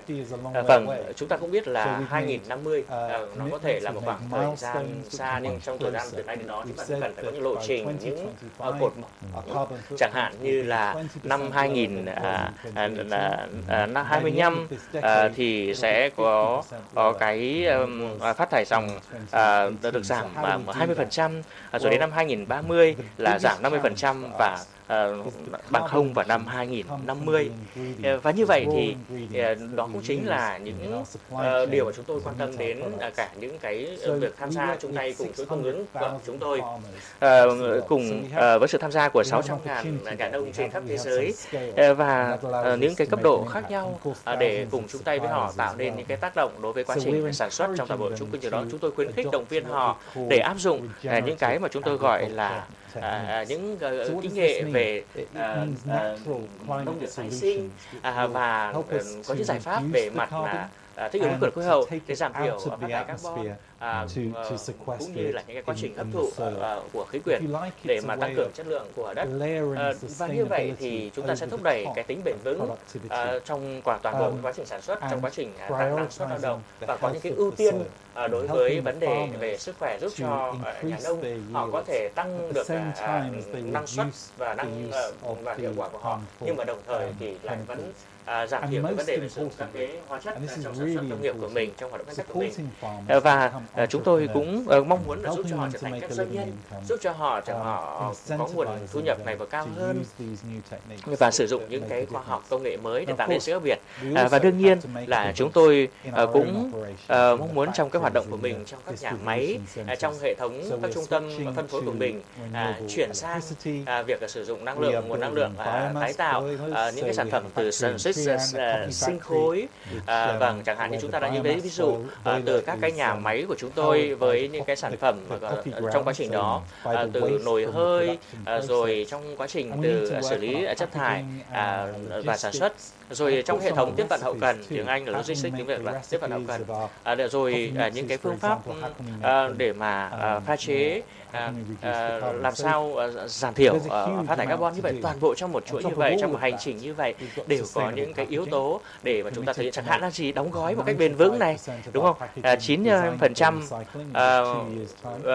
các cái sản phẩm về mặt là đóng gói của chúng tôi là giảm thiểu để có thể tái chế trong tương lai và đã được uh, phân hủy. Và như vậy thì nó sẽ uh, trong vòng 2 năm uh, là được phân hủy. và đó cũng là một điều rất là quan trọng. rồi chúng tôi cũng giảm thiểu vấn đề về rác thải nhựa. uh, uh, à, từ các cái làng quê từ Hà Nội thì chúng cũng thấy là có những cái sự khác biệt mà chúng tôi đã thực hiện được thông qua những cái dự án như vậy à, giúp cho người dân địa phương à, quản lý cái chất thải rác thải của mình một cách à, có trách nhiệm. vâng rồi à, việc tạo nguồn à, cũng mang tính chất à, đầy trách nhiệm và cái việc sử dụng nguồn nước à, cho chúng tôi cũng hết sức là quan tâm. Uh, có thể là chúng ta đưa ra một cái danh sách là dài như vậy. Những điều chúng ta sẽ làm nhưng một điều tôi rất là tin tưởng uh, là chúng ta sẽ đạt được. uh, đó là uh, chúng ta có cái sự hỗ trợ mạnh mẽ từ phía chính phủ Việt Nam từ các đối tác của chúng tôi. Những điều mà chúng tôi cảm nhận rất là rõ ràng. Nó vì mục tiêu vì lợi ích của Việt Nam của Nestle chúng ta như là những đồng minh uh, cùng chí hướng với nhau. xin cảm ơn quý vị đã ủng hộ như vậy và khi lắng nghe quý vị chia sẻ à, thì chúng ta cũng thấy là hành trình tới sẽ còn có nhiều khó khăn, nhiều thách thức. À, nhưng chúng ta có sự quyết tâm à, từ phía các bạn Việt Nam. Vâng, các cái nhà máy của tôi, cái chương trình Nescafe và uh, 2030 như các bạn cũng có đề cập đấy, thì cũng là mong muốn hợp tác với các bên chẳng hạn như là cùng trồng trọt, uh, rồi uh, cùng tham gia với ngành hàng cà phê. Và như vậy là chúng ta cũng đã nói nhiều về những thách thức. Vâng, thì cũng đúng thôi. À, nhưng mà chúng ta cũng thấy là sẽ có rất là nhiều tiềm năng và nhiều những cái biện pháp để mà thực hiện. Dạ vâng, xin được cảm ơn ông. Từ đầu chương trình tới giờ thì chúng ta đã trao đổi và khẳng định vai trò của doanh nghiệp trong tăng trưởng xanh. Có thể thấy rằng là sau hơn 10 năm triển khai, chiến lược tăng trưởng xanh nhận thức của người dân, doanh nghiệp, cộng đồng về vai trò, ý nghĩa của tăng trưởng xanh đã được nâng lên rõ rệt và từng bước thay đổi hành vi sản xuất, sinh hoạt, tiêu dùng và có nhiều hành động thiết thực đóng góp vào thực hiện tăng trưởng xanh. Vậy à, giải pháp trong thời gian tới thì ra sao ạ? Thưa chuyên gia kinh tế Nguyễn Văn Toàn, theo ông thì có cần giải pháp như thế nào để có thể khuyến khích hơn nữa doanh nghiệp FDI tiếp tục đầu tư vào các sáng kiến về tăng trưởng xanh của Việt Nam? À, theo tôi thì phải nói rằng là chúng ta FDI chúng ta à, cái đóng góp của bộ đầu tư về vấn đề tư vấn chính sách rồi một số các bộ phải nói rằng là rất là tốt cho nên chúng ta cái hệ thống chính sách để thu hút FDI của chúng ta hiện nay là rất là tốt và thông qua hệ thống chính sách đó thì chúng ta cũng đã điều hành được và cái cái môi trường đầu tư Việt Nam đã phát triển tương đối tốt trong thời gian vừa rồi. À, đương nhiên là à, chúng ta cũng đang gặp một số các cái thách thức trong cái thu hút FDI chất lượng cao. Thế thì tại sao là chúng ta cái số lượng FDI rất cao như thế nhưng mà cái những cái, cái, cái tập đoàn đa quốc gia, những tập đoàn mà công nghệ cao vào Việt Nam chưa nhiều. Và nó đã có nhưng mà chưa nhiều. Mà mong rằng thời gian tới sẽ tốt hơn. Thế thì nó có mấy cái lý do như này. Cái lý do thứ nhất ý, thì phải nói rằng là cái hấp thụ cái công nghệ cao của Việt Nam là hiện nay là cái môi trường đầu tư chúng ta có vẻ là chưa ổn chưa ổn ở cái chỗ là à, ngoài cái vừa rồi anh Tuấn nói rất nhiều các cái cái cái cái thực trạng ra cái nguồn nhân lực rồi là các cái cái vấn đề môi trường đầu tư vân vân thì tôi thấy là có một cái điều hết sức quan trọng là cũng là một cái yếu của FDI trong thời gian vừa rồi tức là cái hợp tác người ta gọi là lan tỏa hay là hợp tác giữa doanh nghiệp Việt Nam và doanh nghiệp rất lỏng lẻo và chưa có hiệu quả. Thế thì cái này nó đem lại những cái bất lợi cho Việt Nam rất là nhiều là chúng ta không tham gia được vào cái chuỗi giá trị cho những người Việt Nam. Chúng ta được hưởng lợi từ cái đó. Chúng ta không học tập được công nghệ cao, công nghệ nguồn từ các cái quốc gia phát triển vào Việt Nam. Thế và có rất nhiều các hệ lụy khác. Nguồn nhân lực chúng ta cũng không được nâng lên khi mà chúng ta hợp tác chưa tốt. Thế thì song song với việc mà à, thu hút đầu tư nước ngoài chất lượng cao thì cái việc mà chúng ta phải xây dựng các doanh nghiệp Việt Nam để mà bắt tay với các doanh nghiệp đầu tư nước ngoài theo những cái hình thức khác nhau. Thí dụ như là theo hình thức liên doanh. Trước đây là liên doanh rất nhiều, bây giờ liên doanh rất ít. Chứng tỏ là là là cái đáp ứng của doanh nghiệp Việt Nam với đầu tư nước ngoài nó có vẻ không cân bằng. Cái thứ hai nữa là gì? Cái thứ hai là cung cấp các cái nguồn nguyên liệu bán thành phẩm rồi là các sản phẩm hỗ trợ cho các doanh nghiệp đầu tư nước ngoài. Thì tôi thấy là à, hiện nay thì theo theo cái thí dụ như Samsung thì họ cũng rất tích cực trong cái hỗ trợ Việt Nam trong cái việc mà uh, làm cái công, công nghiệp hỗ trợ. Thế nhưng mà uh, chúng ta vẫn ở những phân khúc là công nghệ thấp. Chúng ta chưa tham gia được vào cung cấp cho Samsung những sản phẩm công nghệ cao để mà trong cái sản phẩm cuối cùng của Samsung xuất khẩu. Thế thì cái đó là cái mà chúng ta phải làm, tức là nâng tầm tôi nói là nâng tầm doanh nghiệp Việt để chúng ta bắt tay với FDI một cách hết sức bình đẳng và uh, hai bên cùng có lợi thì lúc đấy uh, chúng ta nên học cái bài học của Trung Quốc Trung Quốc làm việc đó rất tốt cho nên là khi mà FDI vào họ tận dụng những cái cơ hội của FDI để họ phát triển nội địa của họ rất là tốt. Thì là cái đó là cái ờ, tôi thấy là cái mà chúng ta chưa làm được. Cái thứ hai nữa là phải nói rằng là uh, uh, sắp tới là về cái vấn đề môi trường à, về cái vấn đề uh, tăng trưởng xanh ấy, thì chúng ta có hai cái việc mà tôi thấy là trong thời gian tới là là chúng ta phải làm rất là triệt để. Ở đây thì muốn tăng trưởng xanh thì chắc chắn là chúng ta phải giải quyết tăng trưởng xanh từ khâu sản xuất khâu lưu thông và khâu tiêu dùng, và đến cuối cùng là hậu tiêu dùng. Thì chúng ta phải làm đồng bộ tất cả cái đó thì xã hội mới phát triển, mới tăng trưởng xanh được. Chứ không, nếu không chúng ta làm bất cứ một cái nào đó thì nó sẽ đứt gãy cả cái cái chuỗi đó. Cả cái chuỗi đó nó phải xuyên suốt. Thì lúc đấy nó mới, nó mới có kinh tế tuần hoàn nó mới có cái chuyện là à, xử lý các cái vấn đề uh, chung. Thế thì ở đây tôi thấy là cũng lại quay lại một câu chuyện tức là cái hành động quốc gia. Thì chính phủ đã có những cái chính sách và đó chúng ta tí tôi nói hai cái hai cái vấn đề hiện nay là rất là mới mà chúng ta đang đang làm. Là rất là tốt. Thế nhưng mà vấn đề là chúng ta vận hành. Thì ở đây là chúng ta phải có kế hoạch vận hành từ tỉnh từ huyện từ xã và kế hoạch vận hành từ doanh nghiệp. Ví dụ chúng ta đặt mục tiêu cho xanh như Nestle đặt mục tiêu là gì? Là năm 25 là phát thải bằng không. Thế thì rõ ràng là uh, chúng ta muốn 2050 phát thải bằng không thì tất cả các doanh nghiệp cũng phải có những mục tiêu như vậy. Chứ không phải là chỉ mục tiêu quốc gia, mục tiêu rất chung chung mà không có mục tiêu doanh nghiệp. Thế thì cái đó tất cả các huyện, các xã cũng phải có những cái mục tiêu như vậy, chứ xử lý rác thải như thế nào, rồi là à, vấn đề tuần hoàn như thế nào vân vân. thế ở đây tôi thấy là nó có một cái chuyện là như thế này. Hiện nay thì à, đến à, đầu năm 24 tức là 124 thì Việt Nam đã bắt đầu sẽ sẽ thực hiện, tức là Bộ Tài nguyên Môi trường có, sẽ thực hiện một cái việc tức là cái trách nhiệm mở rộng của các nhà sản xuất. Thì tất cả những cái hàng hóa nhập khẩu từ nước ngoài vào Việt Nam cũng như hàng hóa Việt Nam sản xuất ra, thì anh phải chịu trách nhiệm đến cùng, tức là trách nhiệm mở rộng về những cái bao bì, những cái chất thải thí dụ như một một cái chai uh, nước thì anh không những là cái cái cái cái cái, cái chai nhựa đó mà cả cái giấy ni lông dán cái chai nhựa đó anh cũng phải đảm bảo. Thế thì có nhiều cái cách khác nhau tức là doanh nghiệp phải tự thu hồi ít nhất là 20% hình như tôi nhớ không nhầm là 20% thế còn một cách thứ hai tức là doanh nghiệp nếu mà lười không muốn làm cái việc đấy hay không có năng lực làm việc thì ông đóng vào cái quỹ. Thế thì vấn đề đã đặt ra là chính phủ xử lý cái quỹ như nào? Vì hiện nay là như mọi người đã biết là cái, cái các cái quỹ Việt Nam hiện nay hoạt động chưa hiệu quả đấy, anh anh có Vinh có biết, đúng không? Rất nhiều các quỹ quỹ ờ, phát triển công nghệ, rồi là quỹ ờ, đổi mới công nghệ, vân vân, rồi là các cái quỹ ờ, hỗ trợ doanh nghiệp thì nó cũng cũng cũng phát huy tác dụng chưa tốt. Thế thì tất cả những cái đó là chúng ta phải làm hết sức đồng bộ. Thì đấy là cái thứ nhất. Cái thứ hai là về VCI tôi cũng được vinh dự tham gia cái cái chương trình tức là hiện nay là có một cái chương trình là giả soát toàn bộ các cái văn bản pháp luật của Việt Nam để mà thực hành kinh doanh có trách nhiệm.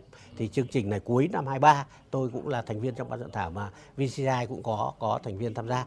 Thế thì rõ ràng là ở đây thì nó có một cái việc tức là à, doanh nghiệp à, thực hành kinh doanh không phải là trách nhiệm xã hội nữa mà nâng tầm cái trách nhiệm xã hội lên thành thực hành kinh doanh có trách nhiệm. Thế đây giả soát toàn bộ văn bản pháp luật những cái gì mà nó phù hợp với cái thực hành kinh doanh có trách nhiệm thì chúng ta phải sửa.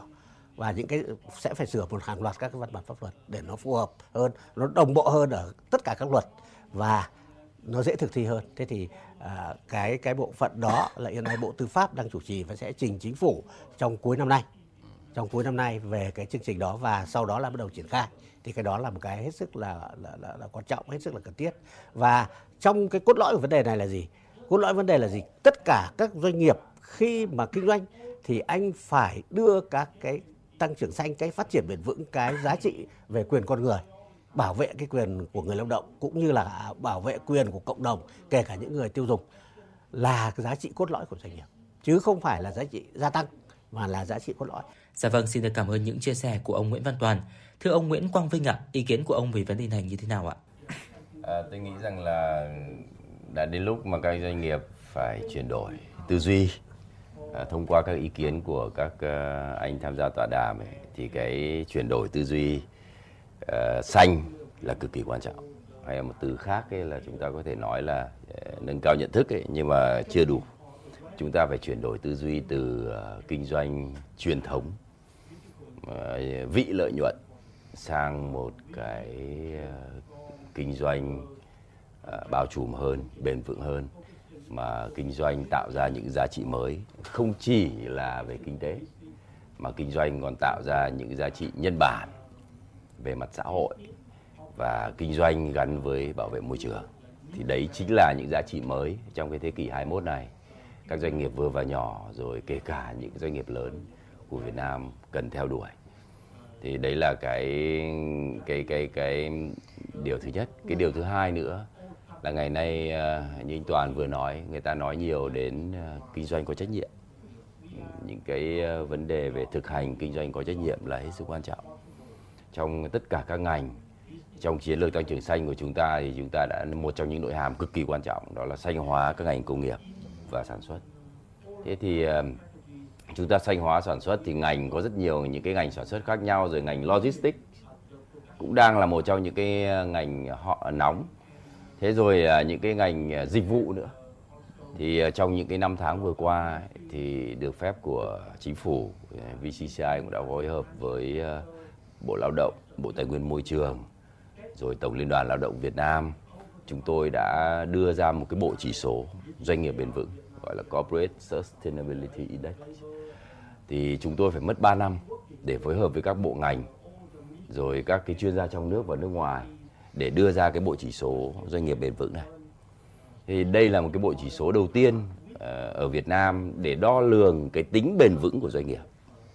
Doanh nghiệp có thể soi vào đó để có thấy là mức độ bền vững của mình trong lĩnh vực kinh tế, lĩnh vực về xã hội, lĩnh vực về môi trường như thế nào. Và cái này cũng rất là tình cờ thôi thì nó gần như là trùng lập với những cái nội hàm của những cái từ mới mà chúng ta đang gọi mang tính chất trendy đấy, mang tính chất đương đại đó là ESG thì vấn đề về môi trường vấn đề về xã hội và vấn đề về quản trị thì có thể nói đến 85 đến 90 phần trăm những cái ờ, những cái nội dung của bộ chỉ số này nó trùng với như vậy.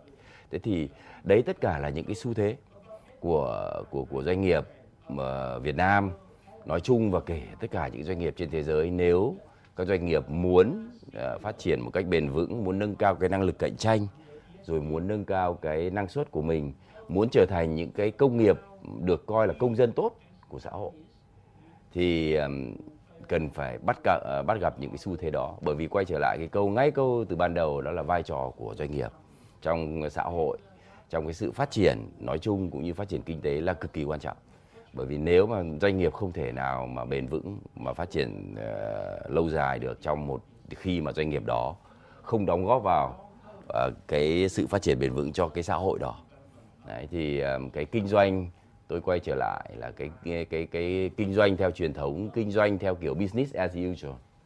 Uh, kinh doanh theo kiểu truyền thống vị lợi nhuận nó đã không còn là sự lựa chọn tối ưu nữa rồi. Mà các doanh nghiệp ngày nay tôi nhắc lại là cần phải kinh doanh để phù hợp với cái xu thế với đáp ứng được cái nhu cầu phát triển mới của xã hội. Dạ vâng, về phía Bộ Kế hoạch và Đầu tư, xin ông Nguyễn Anh Tuấn, Phó Cục trưởng Cục Đầu tư nước ngoài, Bộ Kế hoạch và Đầu tư, ông có thể cho biết chính phủ sẽ có cơ chế như thế nào để có thể khuyến khích tạo điều kiện hơn nữa cho các doanh nghiệp FDI trong đầu tư tăng trưởng xanh ạ? À, cũng ờ, có thể nói rằng là ờ, đây là một thời điểm hết sức là thách thức nhưng mà tôi nghĩ rằng là đây cũng là một thời điểm mà hết sức là có cơ hội bởi vì chưa lúc nào chúng ta nhận thấy rằng là có một cái sự gắn kết chung tay đồng lòng đến mức như vậy giữa chính phủ các bộ ngành với cộng đồng doanh nghiệp doanh doanh nghiệp FDI cũng như là doanh nghiệp Việt Nam trong cái việc thực hiện cái chiến lược tăng trưởng xanh. À, à, tháng trước thì luật uh, thủ tướng chính phủ đã uh, chủ trì tổ chức cái uh, diễn đàn doanh nghiệp Việt Nam và lần đầu tiên mà chúng ta đưa cái chủ đề về tăng trưởng xanh vào trong cái diễn đàn doanh nghiệp Việt Nam này đó là cộng đồng doanh nghiệp chung tay cùng chính phủ thực hiện chiến lược tăng trưởng xanh. Và à, tại đây thì là à, chính phủ cũng đã à, rất là vui mừng bởi vì một trong những cái điều quan trọng mà có thể giúp không chỉ là thực hiện cái mục tiêu tăng trưởng xanh mà tất cả các cái mục tiêu về phát triển kinh tế xã hội đó là gì? Đó là cái niềm tin của nhà đầu tư đối với cả À, chính phủ với những quyết sách của chính phủ là ngày càng tăng lên và ngày càng được củng cố hơn. Và đó chính là cái lợi thế đó chính là động lực để giúp cho chính phủ có thể tiếp tục thực hiện những cái à, chính sách của mình. Quay trở lại à, làm thế nào để có thể là khuyến khích cho các doanh nghiệp à, có thể tiếp tục thực hiện những cái sáng kiến và tăng trưởng xanh?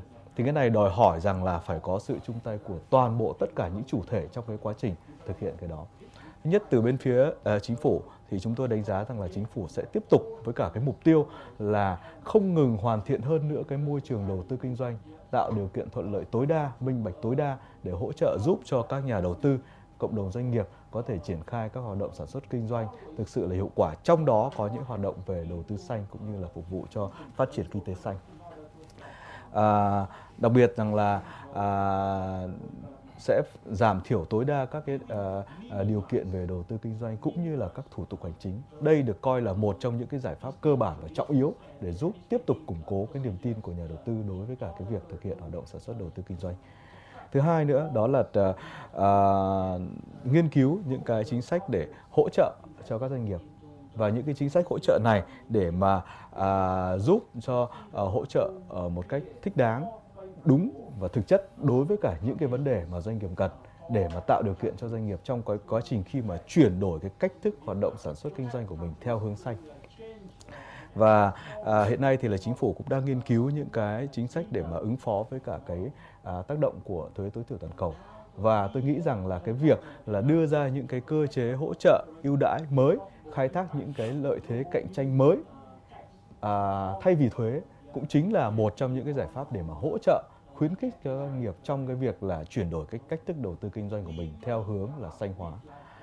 À, thứ ba nữa đó là tạo điều kiện cho các cái doanh nghiệp trong cái việc là tiếp cận tất cả những cái à, thị trường có tiềm năng ví dụ như là thị trường năng lượng ví dụ như là à, liên quan đến công nghệ thông tin à, cho đến nay thì là chúng ta phải khẳng định rằng là à, chúng ta chỉ có thể thực hiện được chiến lược tăng trưởng xanh nếu mà chúng ta à, thực hiện phát triển đồng thời với cả cái việc phát triển công nghệ và đồng thời thực hiện cái việc là đổi mới sáng tạo. Tất cả những cái này nó sẽ à, làm cho nền kinh tế thực hiện phát triển một cách bền vững và bao trùm. Và hiện nay thì là chúng ta đang à, nổi lên các cái hình thức đó là phát triển kinh tế xanh, phát triển kinh tế số, kinh tế tuần hoàn và đặc biệt là kinh tế tri thức lấy con người làm động lực, làm chủ thể và làm mục tiêu của cái sự phát triển và đồng thời để hỗ trợ cho các doanh nghiệp thì là à, à, cũng sẽ à, cùng với cả bộ tài chính để nghiên cứu những cơ chế chính sách để làm sao giúp cho các doanh nghiệp có thể tiếp cận các nguồn tài chính xanh. Ví dụ như là tín dụng xanh ví dụ như là trái phiếu xanh. Và như anh Vinh bên VCCI cũng đã nói và để làm được những cái đó thì là chúng ta phải có được những cái bộ tiêu chuẩn để đánh giá thế nào là doanh nghiệp xanh. Để trên cơ sở đó chúng ta mới có để đưa ra những cái sự lựa chọn để tiếp cận với cả những cái nguồn tài chính xanh. Và à, đồng thời rằng là à, chính phủ tiếp tục là nâng cao hơn nữa cái hiệu lực hiệu quả trong công tác quản lý nhà nước đặc biệt là về cái việc là hỗ trợ cho các doanh nghiệp. Thì đấy là về phía chính phủ trung ương. Về phía các bộ ngành và đặc biệt là về cái phía các địa phương. Thì cái quan trọng đầu tiên đó là thay đổi về tư duy nhận thức. Coi tăng trưởng xanh đó là một cái yêu cầu tự thân và không thể thay thế được. Để trên cơ sở đó đưa tất cả những cái nội dung liên quan đến tăng trưởng xanh vào trong các chiến lược quy hoạch kế hoạch của mình. Đấy, từ uh, ngành cho đến lãnh thổ để làm sao cho tất cả những hoạt động đều có cái sự uh, chuyển đổi theo cái hướng là xanh hóa. Và đồng thời một cái quan trọng hơn đó là từ phía doanh nghiệp. Các doanh nghiệp cũng phải đồng hành cùng với chính phủ cùng với các bộ ngành và địa phương. Và ở đây thì là à, chúng tôi đánh giá rất là cao vai trò của các doanh nghiệp FDI bởi vì doanh à, dù sao các doanh nghiệp FDI cũng là những doanh nghiệp đi trước và có rất là nhiều những cái tiềm năng và thế mạnh. Đặc biệt rằng là họ đã có một nhận thức sớm hơn về cái việc cần phải xanh hóa trong quá trình sản xuất đầu tư kinh doanh. Do đó thì là các doanh nghiệp à, đầu tư nước ngoài sẽ hỗ trợ hợp tác à, một cách có hiệu quả với cả các doanh nghiệp Việt Nam trong cái việc thay đổi cái cách thức đầu tư kinh doanh của mình làm thế nào để mà chúng ta thay vì là như anh Vinh nói là à, vì lợi, vị lợi nhuận mà chúng ta vị à, xã hội vì những cái mà nó à, nó mang lại những cái lợi ích bao trùm hơn à, không chỉ cho doanh nghiệp mà kể cả đối với cả cộng đồng và với cả xã hội và uh, theo đó thì là uh, có thể nói rằng là à, những cái giải pháp để mà khuyến khích các doanh nghiệp và về đầu tư vào các cái sáng kiến xanh đó là rất cần thiết. Nhưng cái mà quan trọng hơn ấy, tôi nghĩ rằng là hiện nay tự bản thân các doanh nghiệp cũng đang thay đổi dần dần cái nhận thức và thấy rằng là cái việc là chuyển đổi xanh của mình đó là một cái yêu cầu tất yếu mà chúng ta phải làm do vậy trong tương lai tôi nghĩ rằng là cái mà chính phủ và các bộ ngành địa phương cần làm đó là tạo điều kiện để cho các doanh nghiệp có thể triển khai thực hiện các hoạt động sản xuất đầu tư xanh. Chứ không phải là khuyến khích các doanh nghiệp nữa bởi vì các doanh nghiệp đã tự thân họ họ nhận thức được điều đó rồi. Và đó chính là cái mà chính phủ tạo ra cái bệ đỡ duy trì để hỗ trợ cho các doanh nghiệp trong cái việc để triển khai hoạt động đó một cách có hiệu quả và đóng góp tốt hơn vào sự à, phát triển kinh tế bền vững và bao trùm của đất nước. Và cuối cùng tôi cũng chỉ muốn nhấn mạnh lại rằng là chúng ta đã làm được những cái rất khó đó là chúng ta xây dựng được chiến lược. Chúng ta đặt ra mục tiêu chúng ta có kế hoạch hành động. Nhưng cái quan trọng nhất chúng ta cần làm đó là triển khai làm sao cho nó tốt. Tất cả những mục tiêu tất cả những lộ trình sẽ không còn ý nghĩa nếu mà chúng ta không bắt tay ngay từ bây giờ để mà chúng ta thực hiện. Thưa quý vị và các bạn, tăng trưởng xanh, phát triển kinh tế xanh là một cuộc đua khốc liệt diễn ra âm thầm từ nhiều năm nay và có vẻ như là cuộc đua này đang tăng tốc hơn nữa trong thời gian gần đây và trong thời gian tiếp theo nữa. Việc nhận thức đầy đủ về vai trò của tăng trưởng xanh là động lực chính để phát triển bền vững và là công cụ hữu hiệu giúp chính phủ cân đối nguồn lực trong nước và quốc tế hiệu quả gắn kết chặt chẽ với các mục tiêu phát triển kinh tế xã hội bền vững sẽ góp phần thúc đẩy cơ cấu lại nền kinh tế gắn với đổi mới mô hình tăng trưởng nhằm đạt được sự thịnh vượng về kinh tế, bền vững về môi trường và công bằng về xã hội đang là mục tiêu mà Việt Nam hướng tới. Một lần nữa, xin được cảm ơn các vị khách mời đã tham dự chương trình của chúng tôi ngày hôm nay. Cảm ơn quý vị và các bạn đã đồng hành cùng với chúng tôi trong chương trình ngày hôm nay. Hẹn gặp lại trong chương trình sau. Thưa quý vị và các bạn, à, với tọa đàm vừa rồi thì cũng đã dần khép lại chương trình chuyển động Hà Nội buổi trưa ngày hôm nay. Hy vọng rằng là 120 phút trực tiếp của chuyển động Hà Nội trưa nay đã giúp cho quý vị thính giả chúng ta cảm thấy hài lòng và thư giãn. Chỉ đạo nội dung Nguyễn Kim Khiêm, chỉ đạo sản xuất Nguyễn Tiến Dũng, tổ chức sản xuất Lê Xuân Luyến, biên tập Trà My, thư ký Kim Dung, MC Thu Minh Thu Thảo cùng kỹ thuật viên Quốc Hoàn thực hiện. Xin kính chào tạm biệt và hẹn gặp lại.